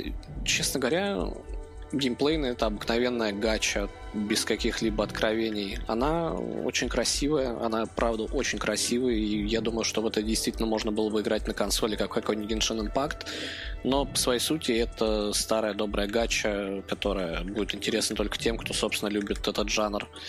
Это опять э, крутить рулеточки, это опять делать дейлики, это опять же бегаем, получаем персонажей, оружие, все это прокачиваем. Сюжетно и постановочно оно интересно, да, там классная постановка 2D с катсценами, и там очень красивые 3D бои, там опять же шикарнейшая анимация, там на артах очень крутые художники, и видно, что денег в это опять же влили вполне достаточно. Это явно будет уровнем выше, чем Синуалис, который, к слову, тоже стал в Японии хитом, но мне кажется, что реинкарнация будет еще большим хитом. Но в качестве каких-то геймдизайнерских идей или какого-то видения Йока Тара там ничего такого, скорее всего, не будет, потому что Йока Тара к этой игре, как и к Синуалис, значит, не имеет никакого отношения. Да, он э, работает там консультантом по большому. Ну, у него какая-то должность, конечно, выше, но по большому счету он консультант. Он следит за тем, чтобы... Ну, он дал для сценария какие-то наметки, как э, чтобы это не противоречило тому, что он писал ранее. Он в целом следит за общим развитием сценария, хотя команда там своя, и, соответственно, все пишут они сами. Э, насколько мне известно, он вообще там ни строчки не написал.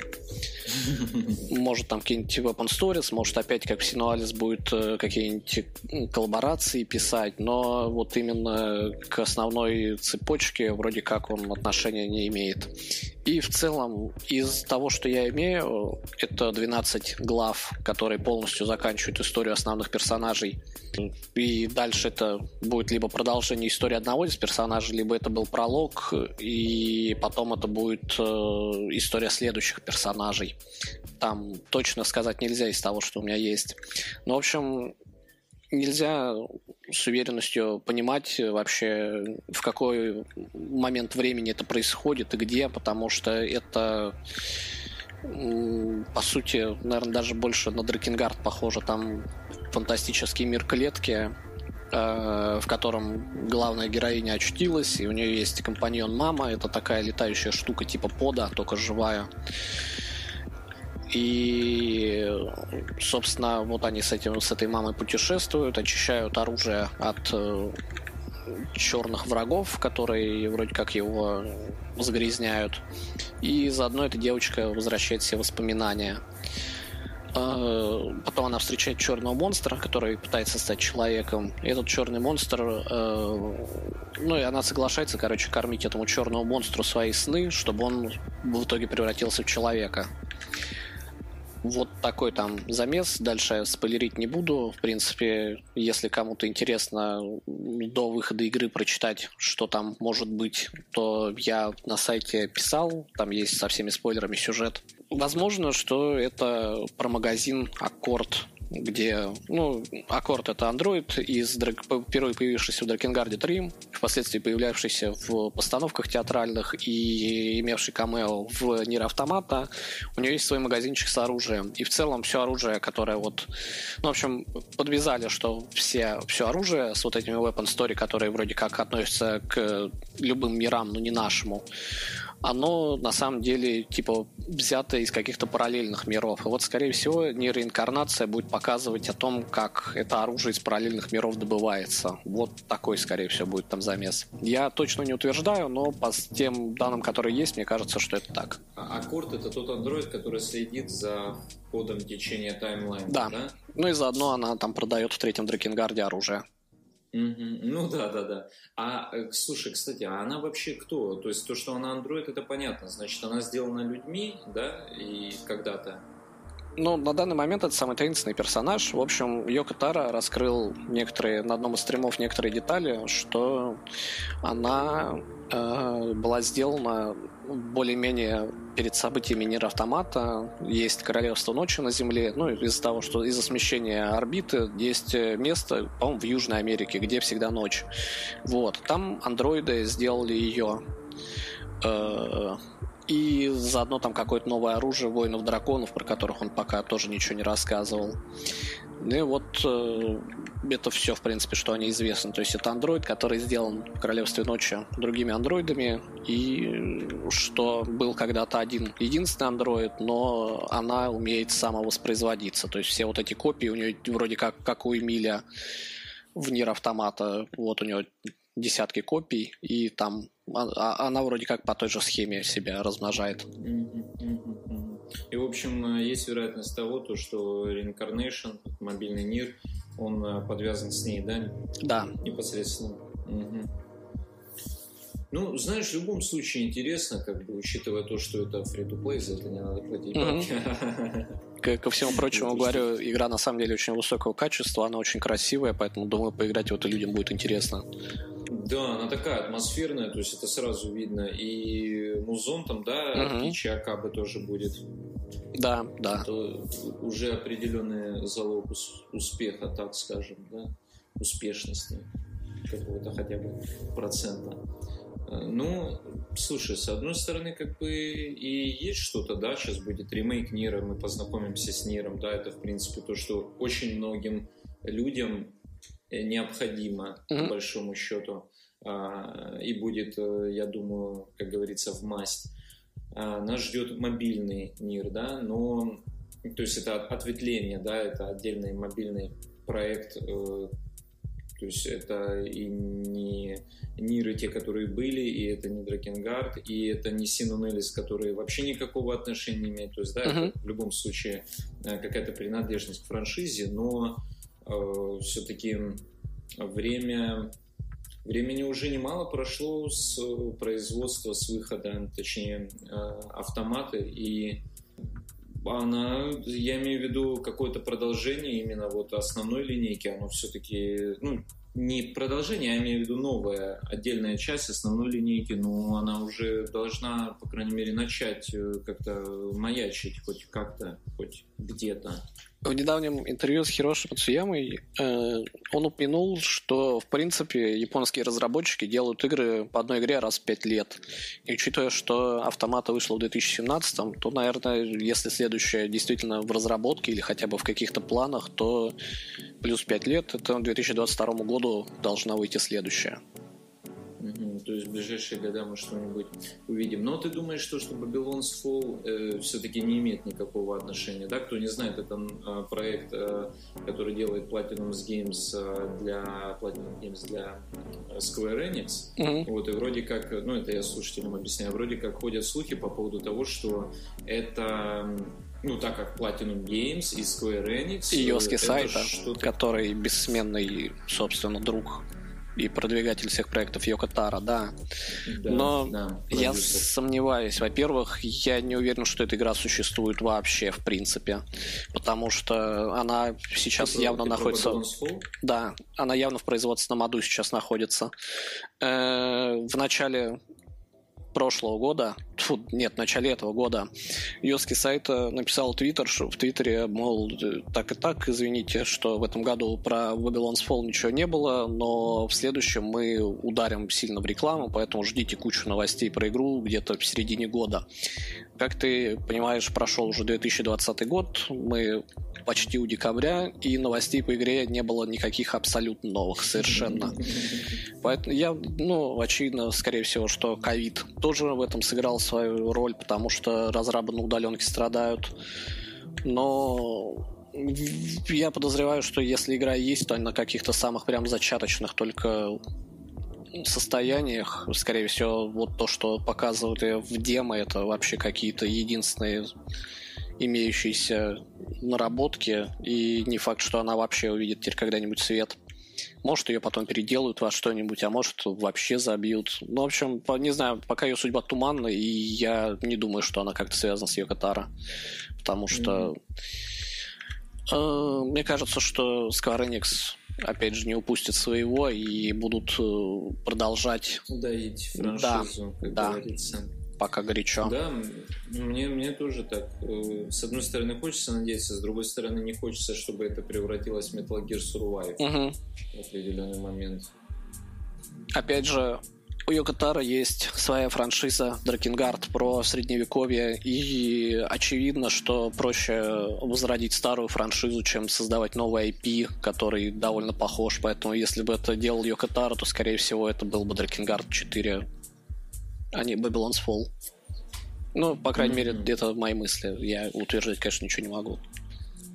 Э, ну, ты имеешь в виду то, что если нас э, что-то ждет, то это, скорее всего, будет Дракенгар 4? Не-не-не, я имею в виду, что если бы Babylon's Fall делал Йоко Таро, то он бы назывался Дракенгар 4. Я к тому, что Square Enix нет mm-hmm. смысла создавать новый IP, который стилистически Все. похож на Дракенгард, и при этом его бы тоже делал Йоко Таро.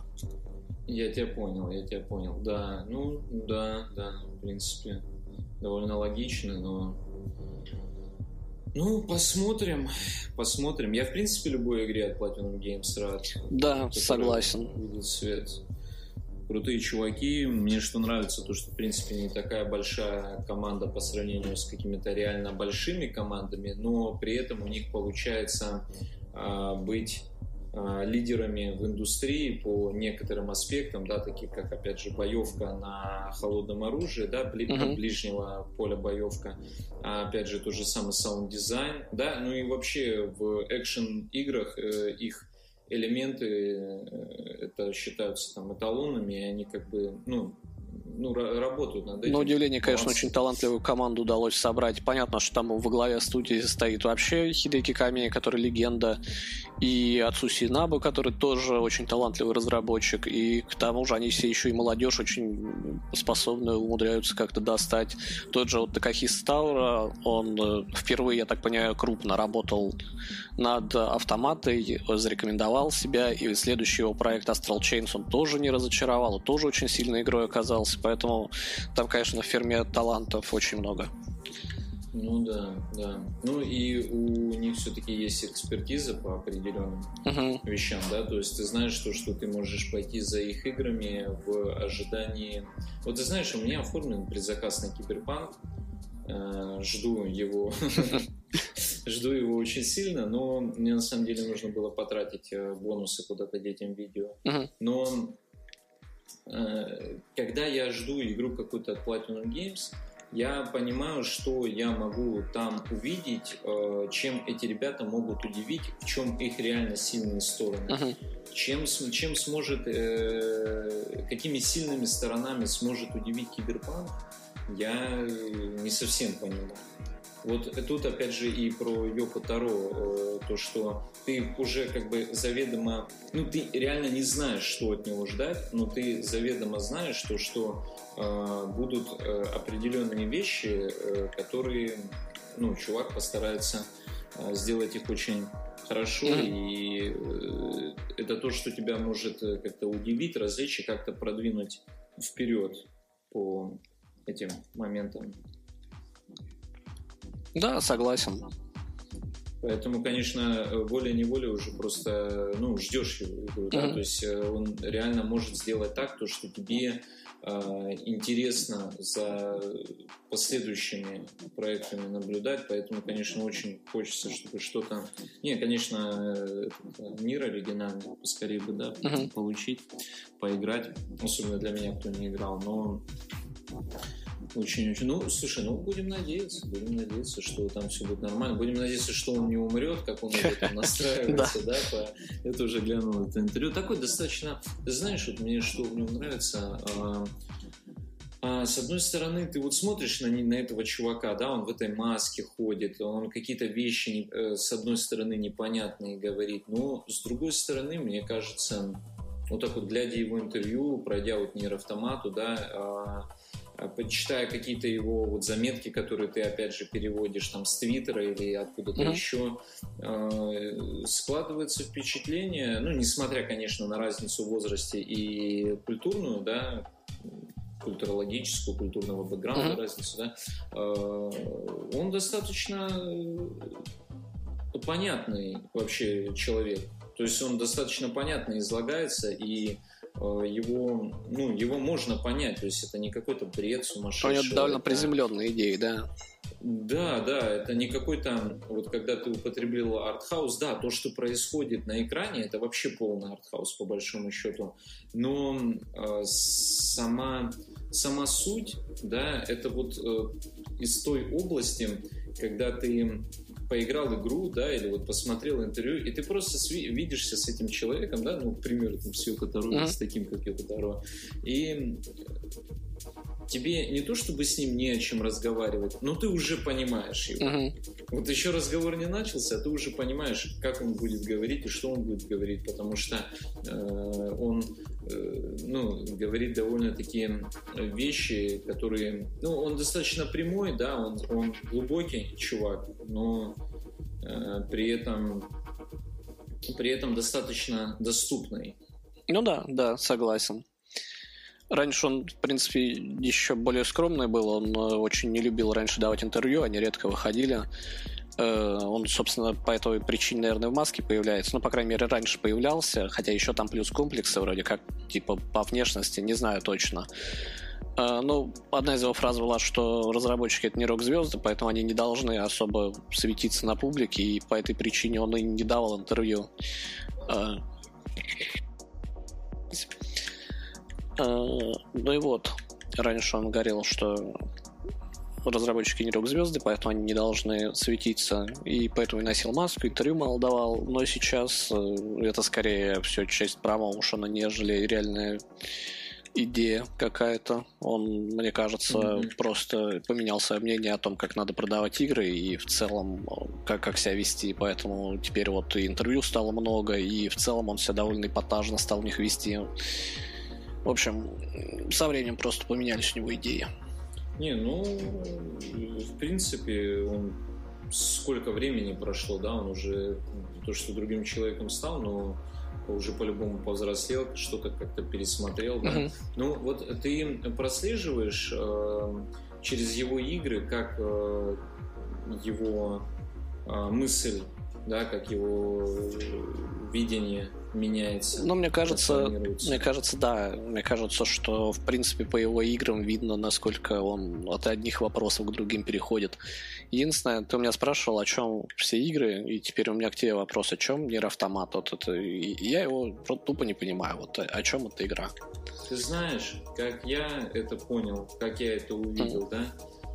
В первую очередь, конечно, о бессмысленности. Mm. Ну да, да кстати. Вот ты говоришь, что, что она бессмысленности, но она ре... а, то, что она бессмысленна, но она реально в бессмысленности. Когда ты ее проходишь, и ты понимаешь, что это было в какой-то а, сотый, возможно, раз, и ты понимаешь, почему условно перед а, определенными ключевыми моментами Э, в определенных там локациях э, с перед определенными ключевыми моментами э, сюжетными валяется просто, допустим, горы трупов андроидов, да, mm-hmm. и ты там вот, допустим, перед встречей с Адамом первой, ну, как бы, откуда им там взяться вообще? Но потом, когда ты проходишь, ты понимаешь, что это уже было, и, скорее всего, это те вариации, когда это не прошло. И, может быть, если ты смотрел фильм, а, называется «История призрака», «Ghost Story». По-моему, смотрел, да. Э, там есть очень интересный диалог у чувака, когда, э, даже не диалог, а монолог, когда один чувак сидит, э, там тоже про как бы бессмысленность жизни, но даже не в том плане, что бессмысленность, а в том, что проходит сто лет, и все, все стирается, все обновляется, очень много чего забывается, и даже, возможно, то, что ты делал, от этого ничего не остается но при этом они, я имею в виду вот эти вот персонажи, да, то же самые автоматы, они э, все равно делали, они все равно э, пытались вот из последних сил, особенно Паскаль, mm-hmm. да, и вот эта вот э, вещь, э, когда он оберегал, да, то есть он по сути э, совершил, а может быть и не скачок, может быть он пережил очень большую трансформацию, но он открестился от э, такой догмы, э, которая э, висит над э, его э, по факту родом, да, э, его формой жизни, он перешел э, режим пацифиста, да, что не свойственно вообще в принципе роботам по, большой, по, большой, по большему счету в автомате. И он воспитал э, поколение э, уже получается новое, которые роботы, маленькие роботы-пацифисты, да, которые уже не знали, что такое война, но это сработало совсем... То есть он всю свою жизнь положил на то, чтобы откреститься от э, того, что, по его мнению, было плохо, но это привело к э, еще более плачевному mm-hmm. результату, да, то есть к нежизнеспособности. Ну, мне кажется, основной смысл всей этой игры это именно тот вопрос, который, а, на который ты отвечаешь сам для себя. Это когда игра тебя спрашивает, кто ты такой по отношению к своему mm-hmm. виду, Потому что видов там достаточно много. Там есть андроиды, там есть роботы, там есть уже какая-то иная форма роботов, там есть репликанты, да, которые еще остались, там есть э, первые андроиды, которые Девола и Попола, и как бы э, каждый из э, всех этих видов, они, э, ну, он пытается что-то что-то, какие-то свои мотивы преследует, да, и он пытается просто выжить, он пытается просто жить, и там прилагается колоссальные усилия, да, для того, чтобы по факту просто э, жить.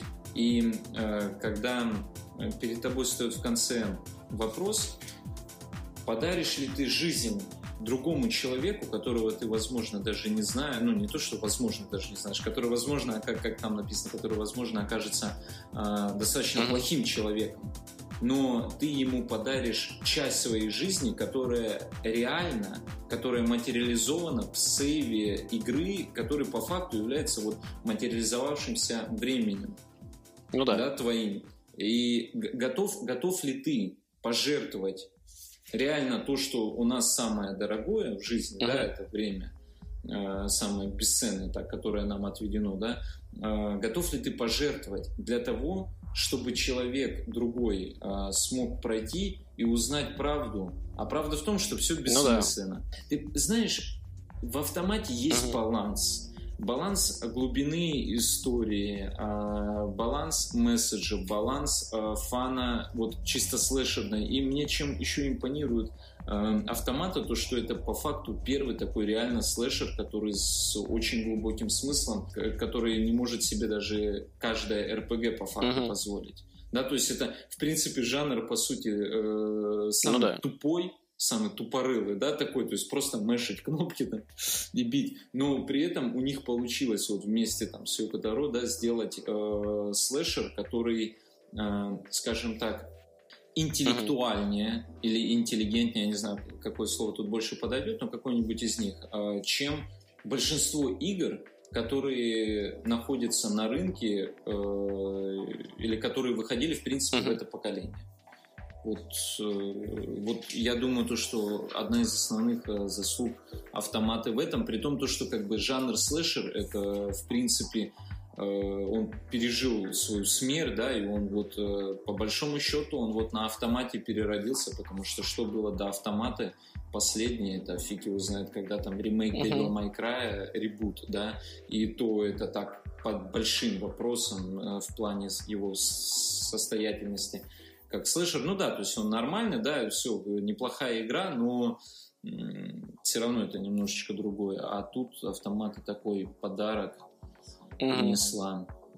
Мне что-то я уже много про нее наговорил, но я про нее в принципе люблю говорить. Ты не представляешь, я друзей задалбливаю по поводу того, чтобы они прошли э, эту автомату. Я их прям долблю, долблю, долблю. Мне она очень нравится а, тем, то, что вот я же говорю, с точки зрения как, как игра, в ней очень много вещей, которые продуманы просто до мелочей а, которые продуманы даже, которые выходят за грань, да, то есть она, а это именно, ну, та игра, которая вот заставляет по-другому посмотреть на то, какие игры э, бывают.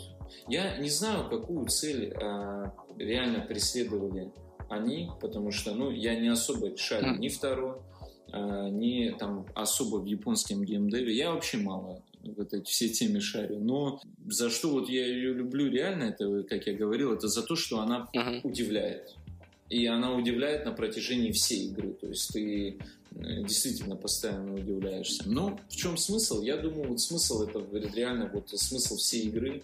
Вот мне кажется, вот все время, которое проведено за игрой, оно действительно не имеет никакого значения. Имеет значение только вот финальный вопрос, отдашь ли ты сейф uh-huh. или не отдашь. И тут уже сейф это как бы не в том, чтобы открыть, да, концовку там какую-то новую, а это сейф это как акт uh-huh. пожертвования. Причем, причем добровольный, ты можешь и не отдавать.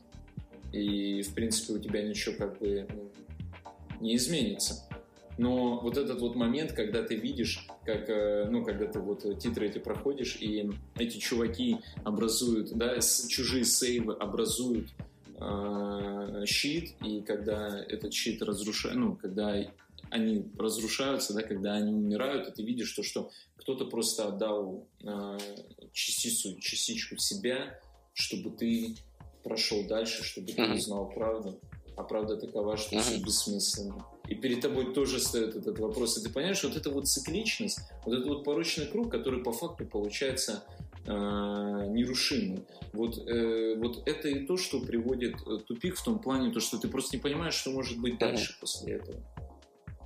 То есть, вот это, это тоже, э, ну, такого я не видел. Может быть, оно и есть где-то, что-то как-то, но по факту, чтобы вставал об этом такой вопрос, да, и вот э, оно все происходило хотя бы схематично так или концептуально приближенно к тому, как это происходит в автомате, да, я вот про концовку, про вот эти сейвы и про все остальное, я такого не видел. Мне кажется, смысл э, еще и в том, то, что она в каком-то роде, конечно, уникальная, да, то есть там, как ты сказал, там действительно очень много всего сошлось и очень много звезд сошлось, так что она стала действительно one of uh, the kind. Всем, говорится. кто хочет какую-нибудь уникальную игру, которая по максимуму использует возможности именно видеоигры, я рекомендую поиграть в I Divine Cybermancy. Это ПК-игра, она довольно неказиста на первый взгляд, и она не самая качественная, скажем так, игра в нее. Может быть, больно играть, но я наиграл в нее 30 часов. Дело в том, что тебе нужно пройти ее три раза, и все эти три раза прохождения почти не могут друг от друга отличаться. Там просто нужно выбрать три разные ветки, так сказать, куда идти но при этом финал там очень хитро играет с игровой формой, и в целом у самой игры очень интересный посыл. Э, скажем так, эту игру нельзя пройти. То есть, по большому счету, она бесконечна, при том, что у нее есть э, у нее есть, в принципе, логический конец, но по своей сути она бесконечна. Я бы назвал так. В общем, это очень интересная штука, но она не для всех, потому что Гарри в это может быть не просто играть. Это от французских авторов, э, которые очень любят э, Warhammer 40 тысяч, и они сделали игру про какое-то безумно далекое будущее, где ты как э, член некой организации сражаешься с другой организацией и э, там замута с тем, что э, все не то, каким ты это видишь на самом деле. Вот, я бы, без спойлеров я бы описал это так. Но, в общем, говорю, штука эта очень уникальная и своеобразная, но, тем не менее, с игровой формой она играется очень интересно. Слушай, еще раз повтори. Ай, Divine Сайберманси. Ай, как глаз. Божественная кибермансия. А. Хм, офигеть, слушай, ну я обязательно гляну, но вообще э, французы, французы могут. Да. Французы вообще могут. Это вот, это даже, ну, это даже не обсуждается. Когда что-то интересное выходит из э, под ножа, из-под пера какого-то интересного француза, или интересных французской там компании, да, и вообще, в принципе, французы очень много игр uh-huh. подарили игровой индустрии, поэтому, ну, тут вообще базару нуль, я даже не сомневаюсь, что там что-то может быть интересное. А, но э, Ребята, обязательно, обязательно чекаем. Я обязательно тоже посмотрю эту игру. Обязательно, сто процентов. Ты так мне раскоми... рас... расрекомендовал. Так, ну, э, давай, у нас еще остались темки. Это как это, спи спинофные, ну, это не спинофные, а дополнительные вот эти вот э, проекты, да, давай вот так вот. Давай вот так вот. Uh-huh. Люди сейчас э, прослушали, немного э, как бы, дополнили свою, э, свое представление о том, что такое мир, что, что такое Дракенгар, да. А, но вот эти вот вещи, про которые ты говорил, постановки, и вот это, вот это, вот это, ты можешь рассказать, в принципе, про эти вещи, какие они есть, какие из них а, ну, действительно там стоящие, какие не стоящие. В общем, а, просто не все ж, э, ты же понимаешь, что не все знают то, что эта франшиза, она существует не только в играх, и причем там зачастую, да, как мы уже говорили, содержится очень много э, такой весомой достаточно информации. Uh-huh. Да? Вот расскажи, пожалуйста, про все эти вещи, про постановочки и про все остальное. Э, ну, буду краток, на самом деле постановок много, mm-hmm. и кому это интересно, те э, их найдут и поймут, чем они все отличаются. Но если коротко, в общем, Йоко Таро ставил до, да, до Нир Автомата, он поставил постановку Йорха, которая, по сути, предыстория Нир Автомата. Это прямая предыстория о том, как А2, тогда еще номер 2, вместе со своим отрядом э, попала на Землю и пошла на миссию. Ну и, собственно, там узнали, что командование в принципе, их не очень ценит, и они нужны только для сбора информации, что машины обо всем этом знают. И, в общем, о том, как А2 стала такой, какая она есть в мире, в мире автомата. Есть еще постановка Сёнон Йорха, это про мужской отряд. Он тоже, на самом деле, неплохо подвязан на игру. В конце там объясняется, и почему мы видим из мужских моделей только Найнеса. И в целом э, о том, почему мир так устроен. Даже не мир, а скорее организация. А, постановки очень интересные в том плане, что там тоже показывают э, несколько разных тем. А, они довольно очевидны. Там и про, разно, про разнообразие людей. Ну, людей, там, там андроидов, но, соответственно, понятно, что это про разнообразие людей. И про, опять же, бессмысленность. Э, в общем, если кому-то понравились игры, то в постановках, при, если, конечно, перебороть всю нелюбовь э, русских людей к японскому актерскому мастерству, в этих постановках можно найти довольно интересные для себя темы и контент.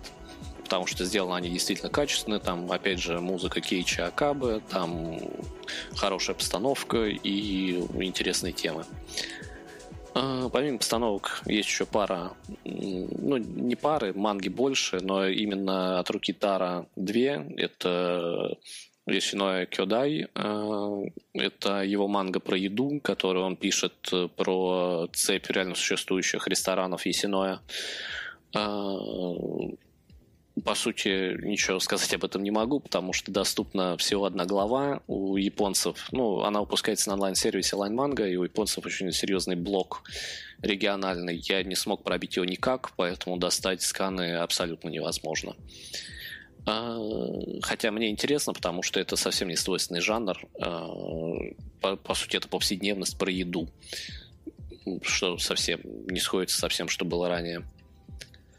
А, ну и э, Кимиши ни Тамао Кто на Каре, он Social Night Die в английском переводе. Это манга, которая многие думали предыстория Нира, про как раз вот этот мир, который только столкнулся с драконом. Он про отряд детей со сверхспособностями, но, по сути, как оказалось, никаких привязок к миру Нира там нету, и это по-прежнему не подтверждено. Но манга кончилась, и там нету никаких абсолютно подвязок к миру Нира, поэтому, скорее всего, это собственное произведение. Ну и по большому счету все. Есть, конечно, разные рассказы в гайдбуках, но все это уже на любителей, и тема это, скорее всего, интересно будет только тем, кто прям хочет серьезно во все это погружаться. Не то, чтобы все эти рассказы были какими-то очень глубокими, они скорее больше раска- раскрывают мир и персонажей, нежели какие-то интересные темы доносят.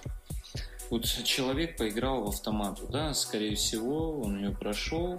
Э, я имею в виду вот из наших слушателей. Э, вполне возможно то, что будет э, человек, который попадется, который уже играл в Дракенгарде. Mm в какие-то, возможно, в третьи, возможно, играл в оригинальный мир, но я имею в виду, знаком не только с Нир Автоматой, может быть, до, а может быть, после.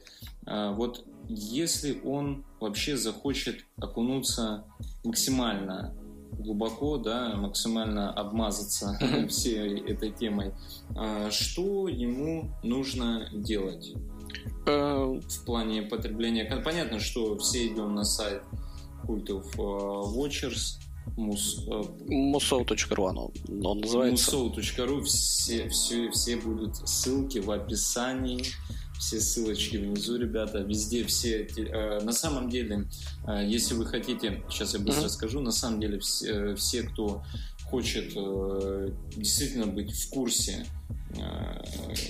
всех происходящих с франшизой Нир и с работами Йоко Таро новостей, это обязательно подписывайтесь на а, паблик Паша, обязательно следите за сайтом. Там, да, там действительно очень много информации, которая достоверная, которая оперативнее, чем где-либо на самом деле, по большому счету, появляется. Очень много чего, опять же, Паша первоисточник, поэтому да, понятно то, что это э, частично нужно идти к тебе, но э, в целом, да, если мы говорим о том, что человек хочет вот э, разобраться в теме, куда ему э, пойти.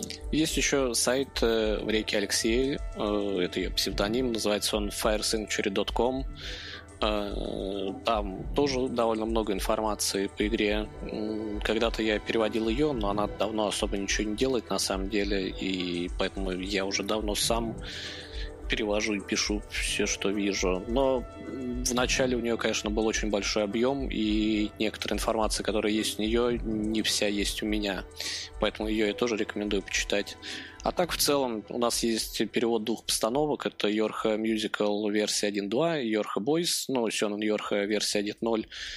Э, и дальше уже можно по желанию читать. Есть манга по третьему Дракенгарду, аж две части. Есть рассказы, есть аудиодрама, которую э, один из подписчиков паблика переводит и выкладывает иногда у нас. Поэтому контента много, все это можно посмотреть, э, кому что нравится в плане самого медиа, и там уже выбирать.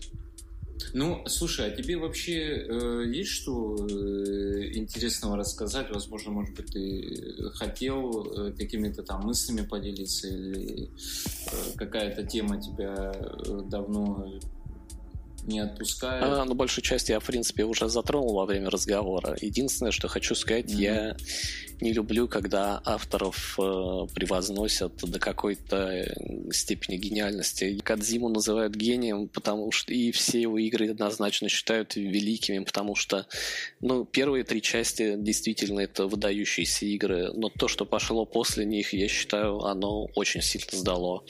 Э, очень сильно сдало и для его уровня, и для уровня среднего среднем, потому что четвертый Metal Gear Solid мне хоть и понравился, но в нем куча очень странного юмора неуместного про этого Акибу, который пердит и который вроде как новый Solid Snake, про э, Peace Walker, мне кажется, это паразитирование на самом себе и на Докторе Стрэнджлаве. Э, плюс четверка еще откровенно недоделанная. Боссы там выглядят как чистейшие плейсхолдеры, которые просто не успели сделать. Э, пятерка ну, тут со мной очень многие не согласятся, но я считаю, что Ubisoft за год делают игры лучше, чем Кадзима делал 4 года. Я считаю, что Metal Gear Solid 5 это игра Ubisoft, которая э, продается под именем Кадзимы и считается поэтому гениальной. То есть у него очень высокие рейтинги, про него делают кучу разборов, но и геймплейно, и сюжетно я бы не сказал, что это что-то лучше, чем какой-нибудь Assassin's Creed 4. И также про Йоко Таро. Э, люди очень часто везде, повсюду просят ремейки Дракенгарда 1 и Дракенгарда 3. Во-первых, никто никогда не будет переделывать эти игры с нуля. Во-вторых, если эти игры даже выпустят в таком виде, в каком они есть, они никому не понравятся. Дракенгард 3 неиграбельная игра. Даже если там подтянуть как в эмуляторах, кстати, это умудрились сделать, даже если там подтянуть, э, собственно, да, техническую видел. составляющую, она все еще плохая. Э, я очень люблю третий Дракенгард. Она кривая да. вообще во всех аспектах. Вот просто во всех аспектах она абсолютно кривая. Угу. Я очень люблю третий Дракенгард, но надо понимать, что это очень плохая игра, и в это ну просто нельзя рекомендовать играть. Это реально плохо. Лучше посмотреть. Это тот момент, когда правда лучше на Ютубе посмотреть. Первый Дракенгард — это жанр мусов. К нему в последнее время, конечно, потеплели люди. Там вот Зельд новая выходит для свеча. Ну, да.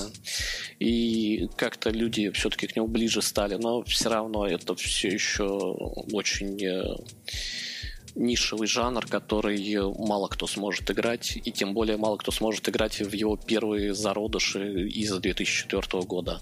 Ну, а я говорю, переделывать это с нуля никто не будет, в этом попросту нету смысла. Square Enix ну, да. не будет в такое вкладывать деньги. Это я более чем уверен. Да, и вопрос, а нужно ли оно? Ну да.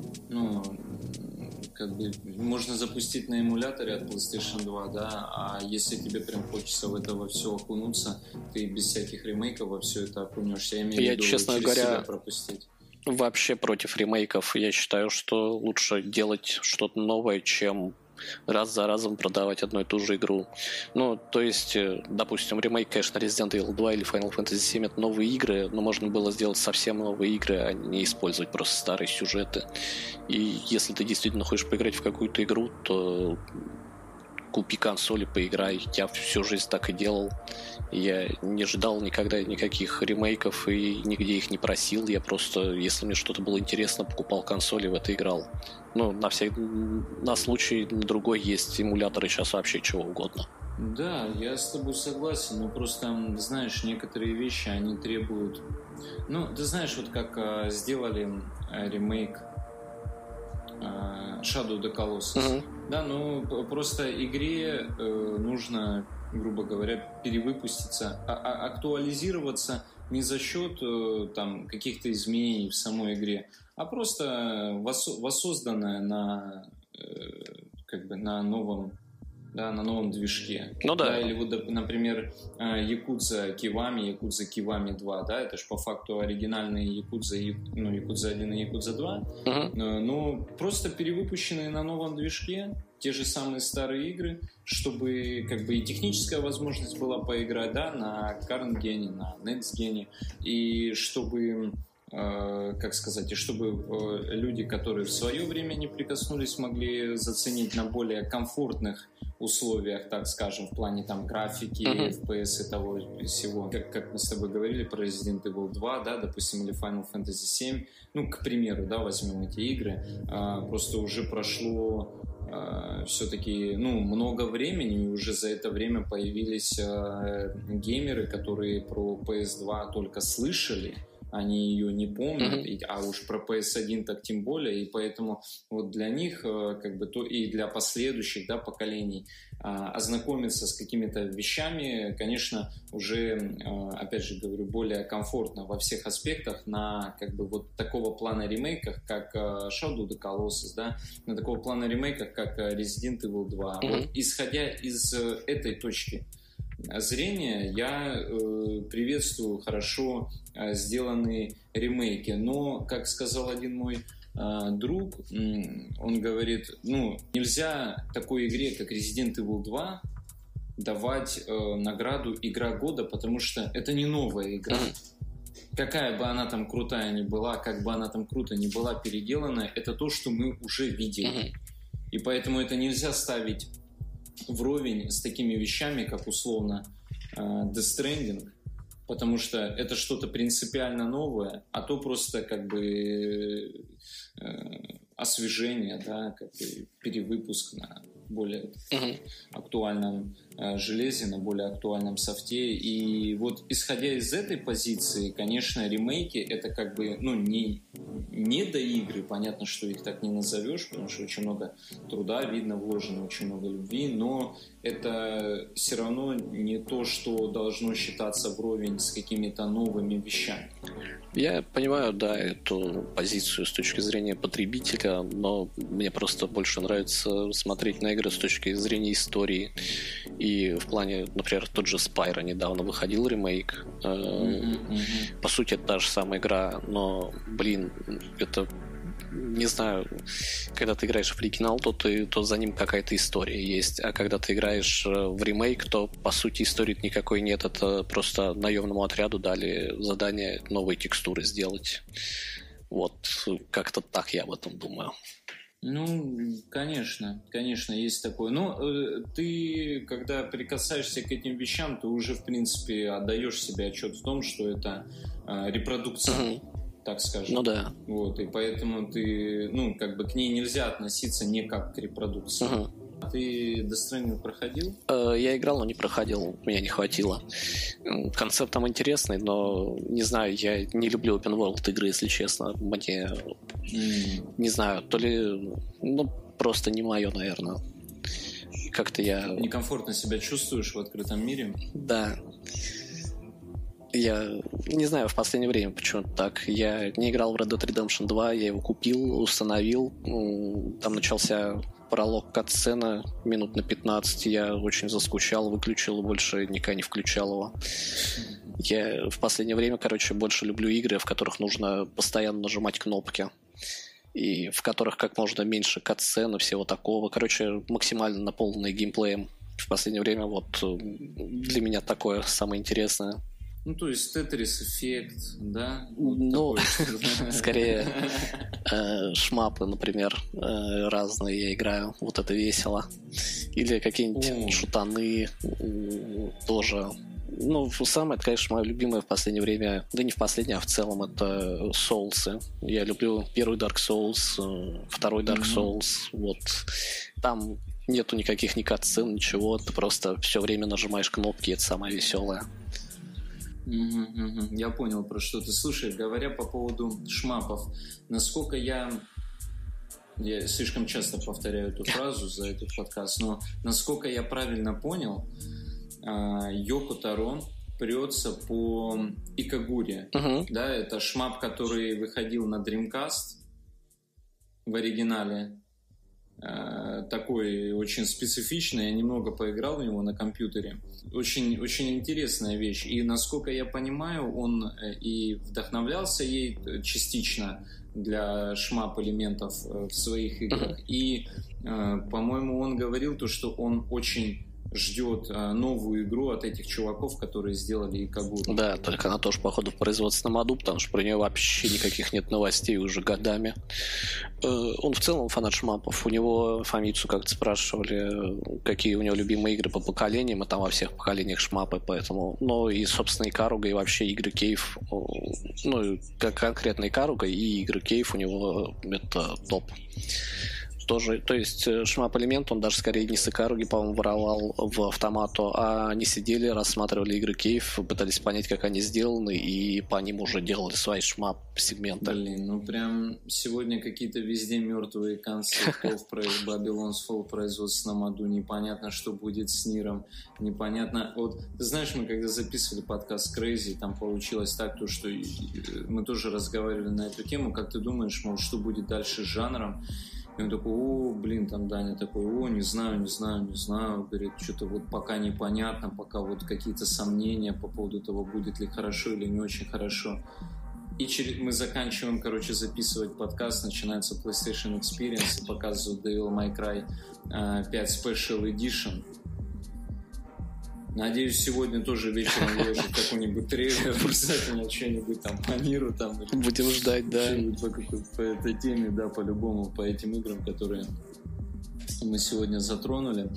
Э, но, ты знаешь, мне все равно хочется как-то с оптимизмом в будущее смотреть, в том плане, то, что все-таки это автор, и автор, э, так скажем, с яйцами, и автор, которому ну, автор, который может позволить делать авторские произведения. Uh-huh. Да, это в любом случае уже несет само по себе. Неважно, какие они уродливые, неважно, какие они а, в каких-то моментах проседающие, это уже в любом случае э, несет э, определенную ценность по сравнению с какими-то конвейерными generic продуктами. В нашем капиталистическом мире, да, согласен. А то мы только вот в этом конвейере, вот это поколение, ты знаешь, я как бы, ну, очень долго держался, не покупал его, мне просто было неинтересно, купил ради Stranding, а, оказалось, ну, PlayStation 4, оказалось еще несколько игр, в том числе Bloodborne, которые прям поразили, удивили и влюбили в себя, но по большому счету, по большому счету, это поколение очень удручающее. Да, согласен полностью.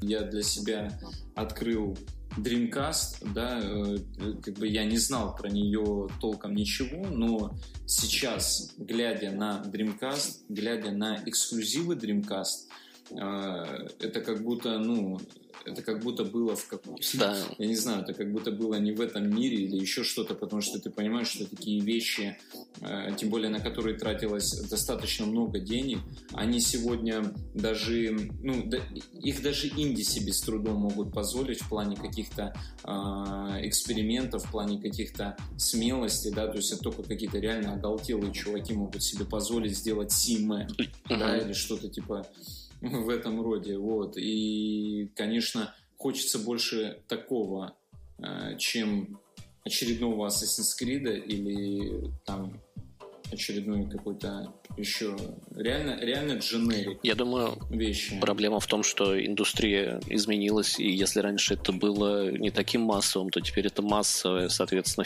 бюджет теперь как у фильмов, и поэтому риски слишком велики, чтобы делать какие-то проекты экспериментальные, и как в фильмах нужно идти протаренной тропой.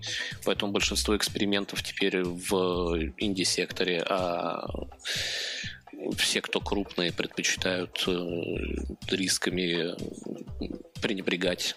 И в Японии точно так же. Там индустрия себя тоже не очень вольготно чувствует, поэтому им нужно делать то, что продается в первую очередь. Не, ну это, конечно, это само собой. Но как-то ж э, вперед-то нужно как-то двигаться, а не на месте ну, да. стоять. А Индии, какие бы они все-таки прикольные не были, но это очень низкобюджетные. Проект. И частенько даже не очень качественные. Да, да, да, да.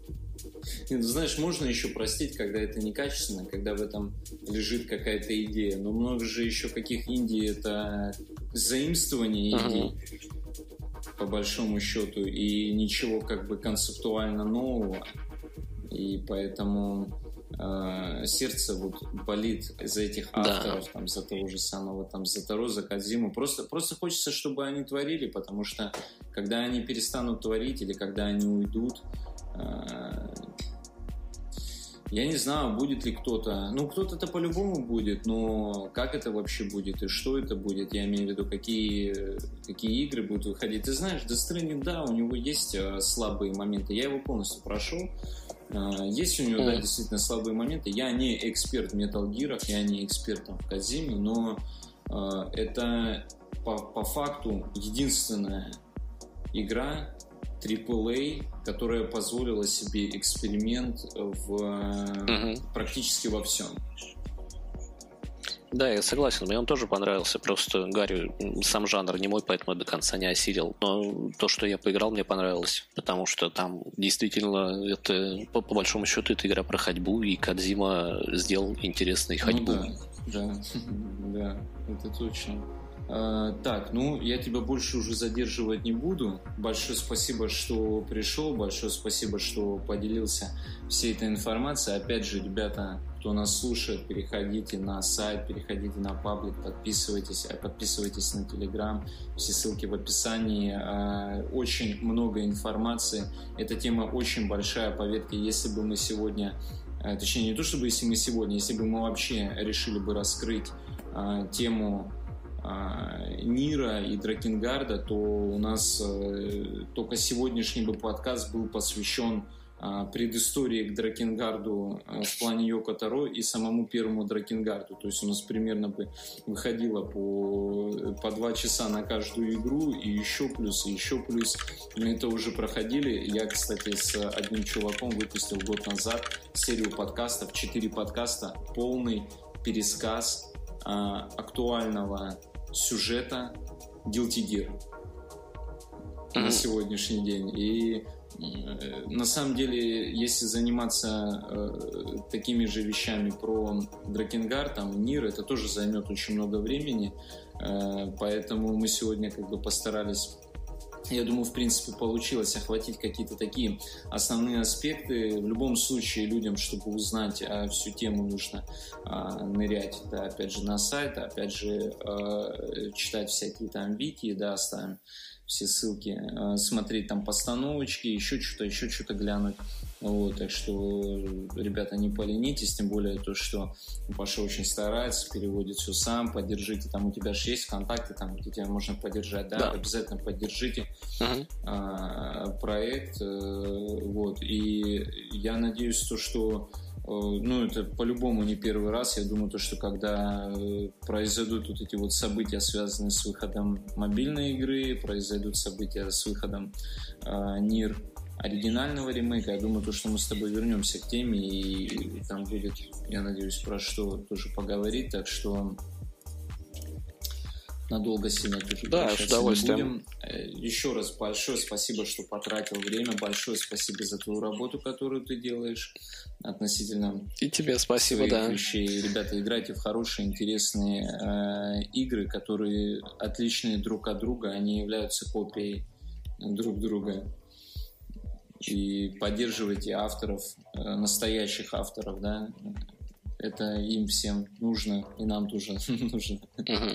Нас тоже поддерживайте. Все, большое спасибо еще раз. Все, всем пока. Да, спасибо, пока.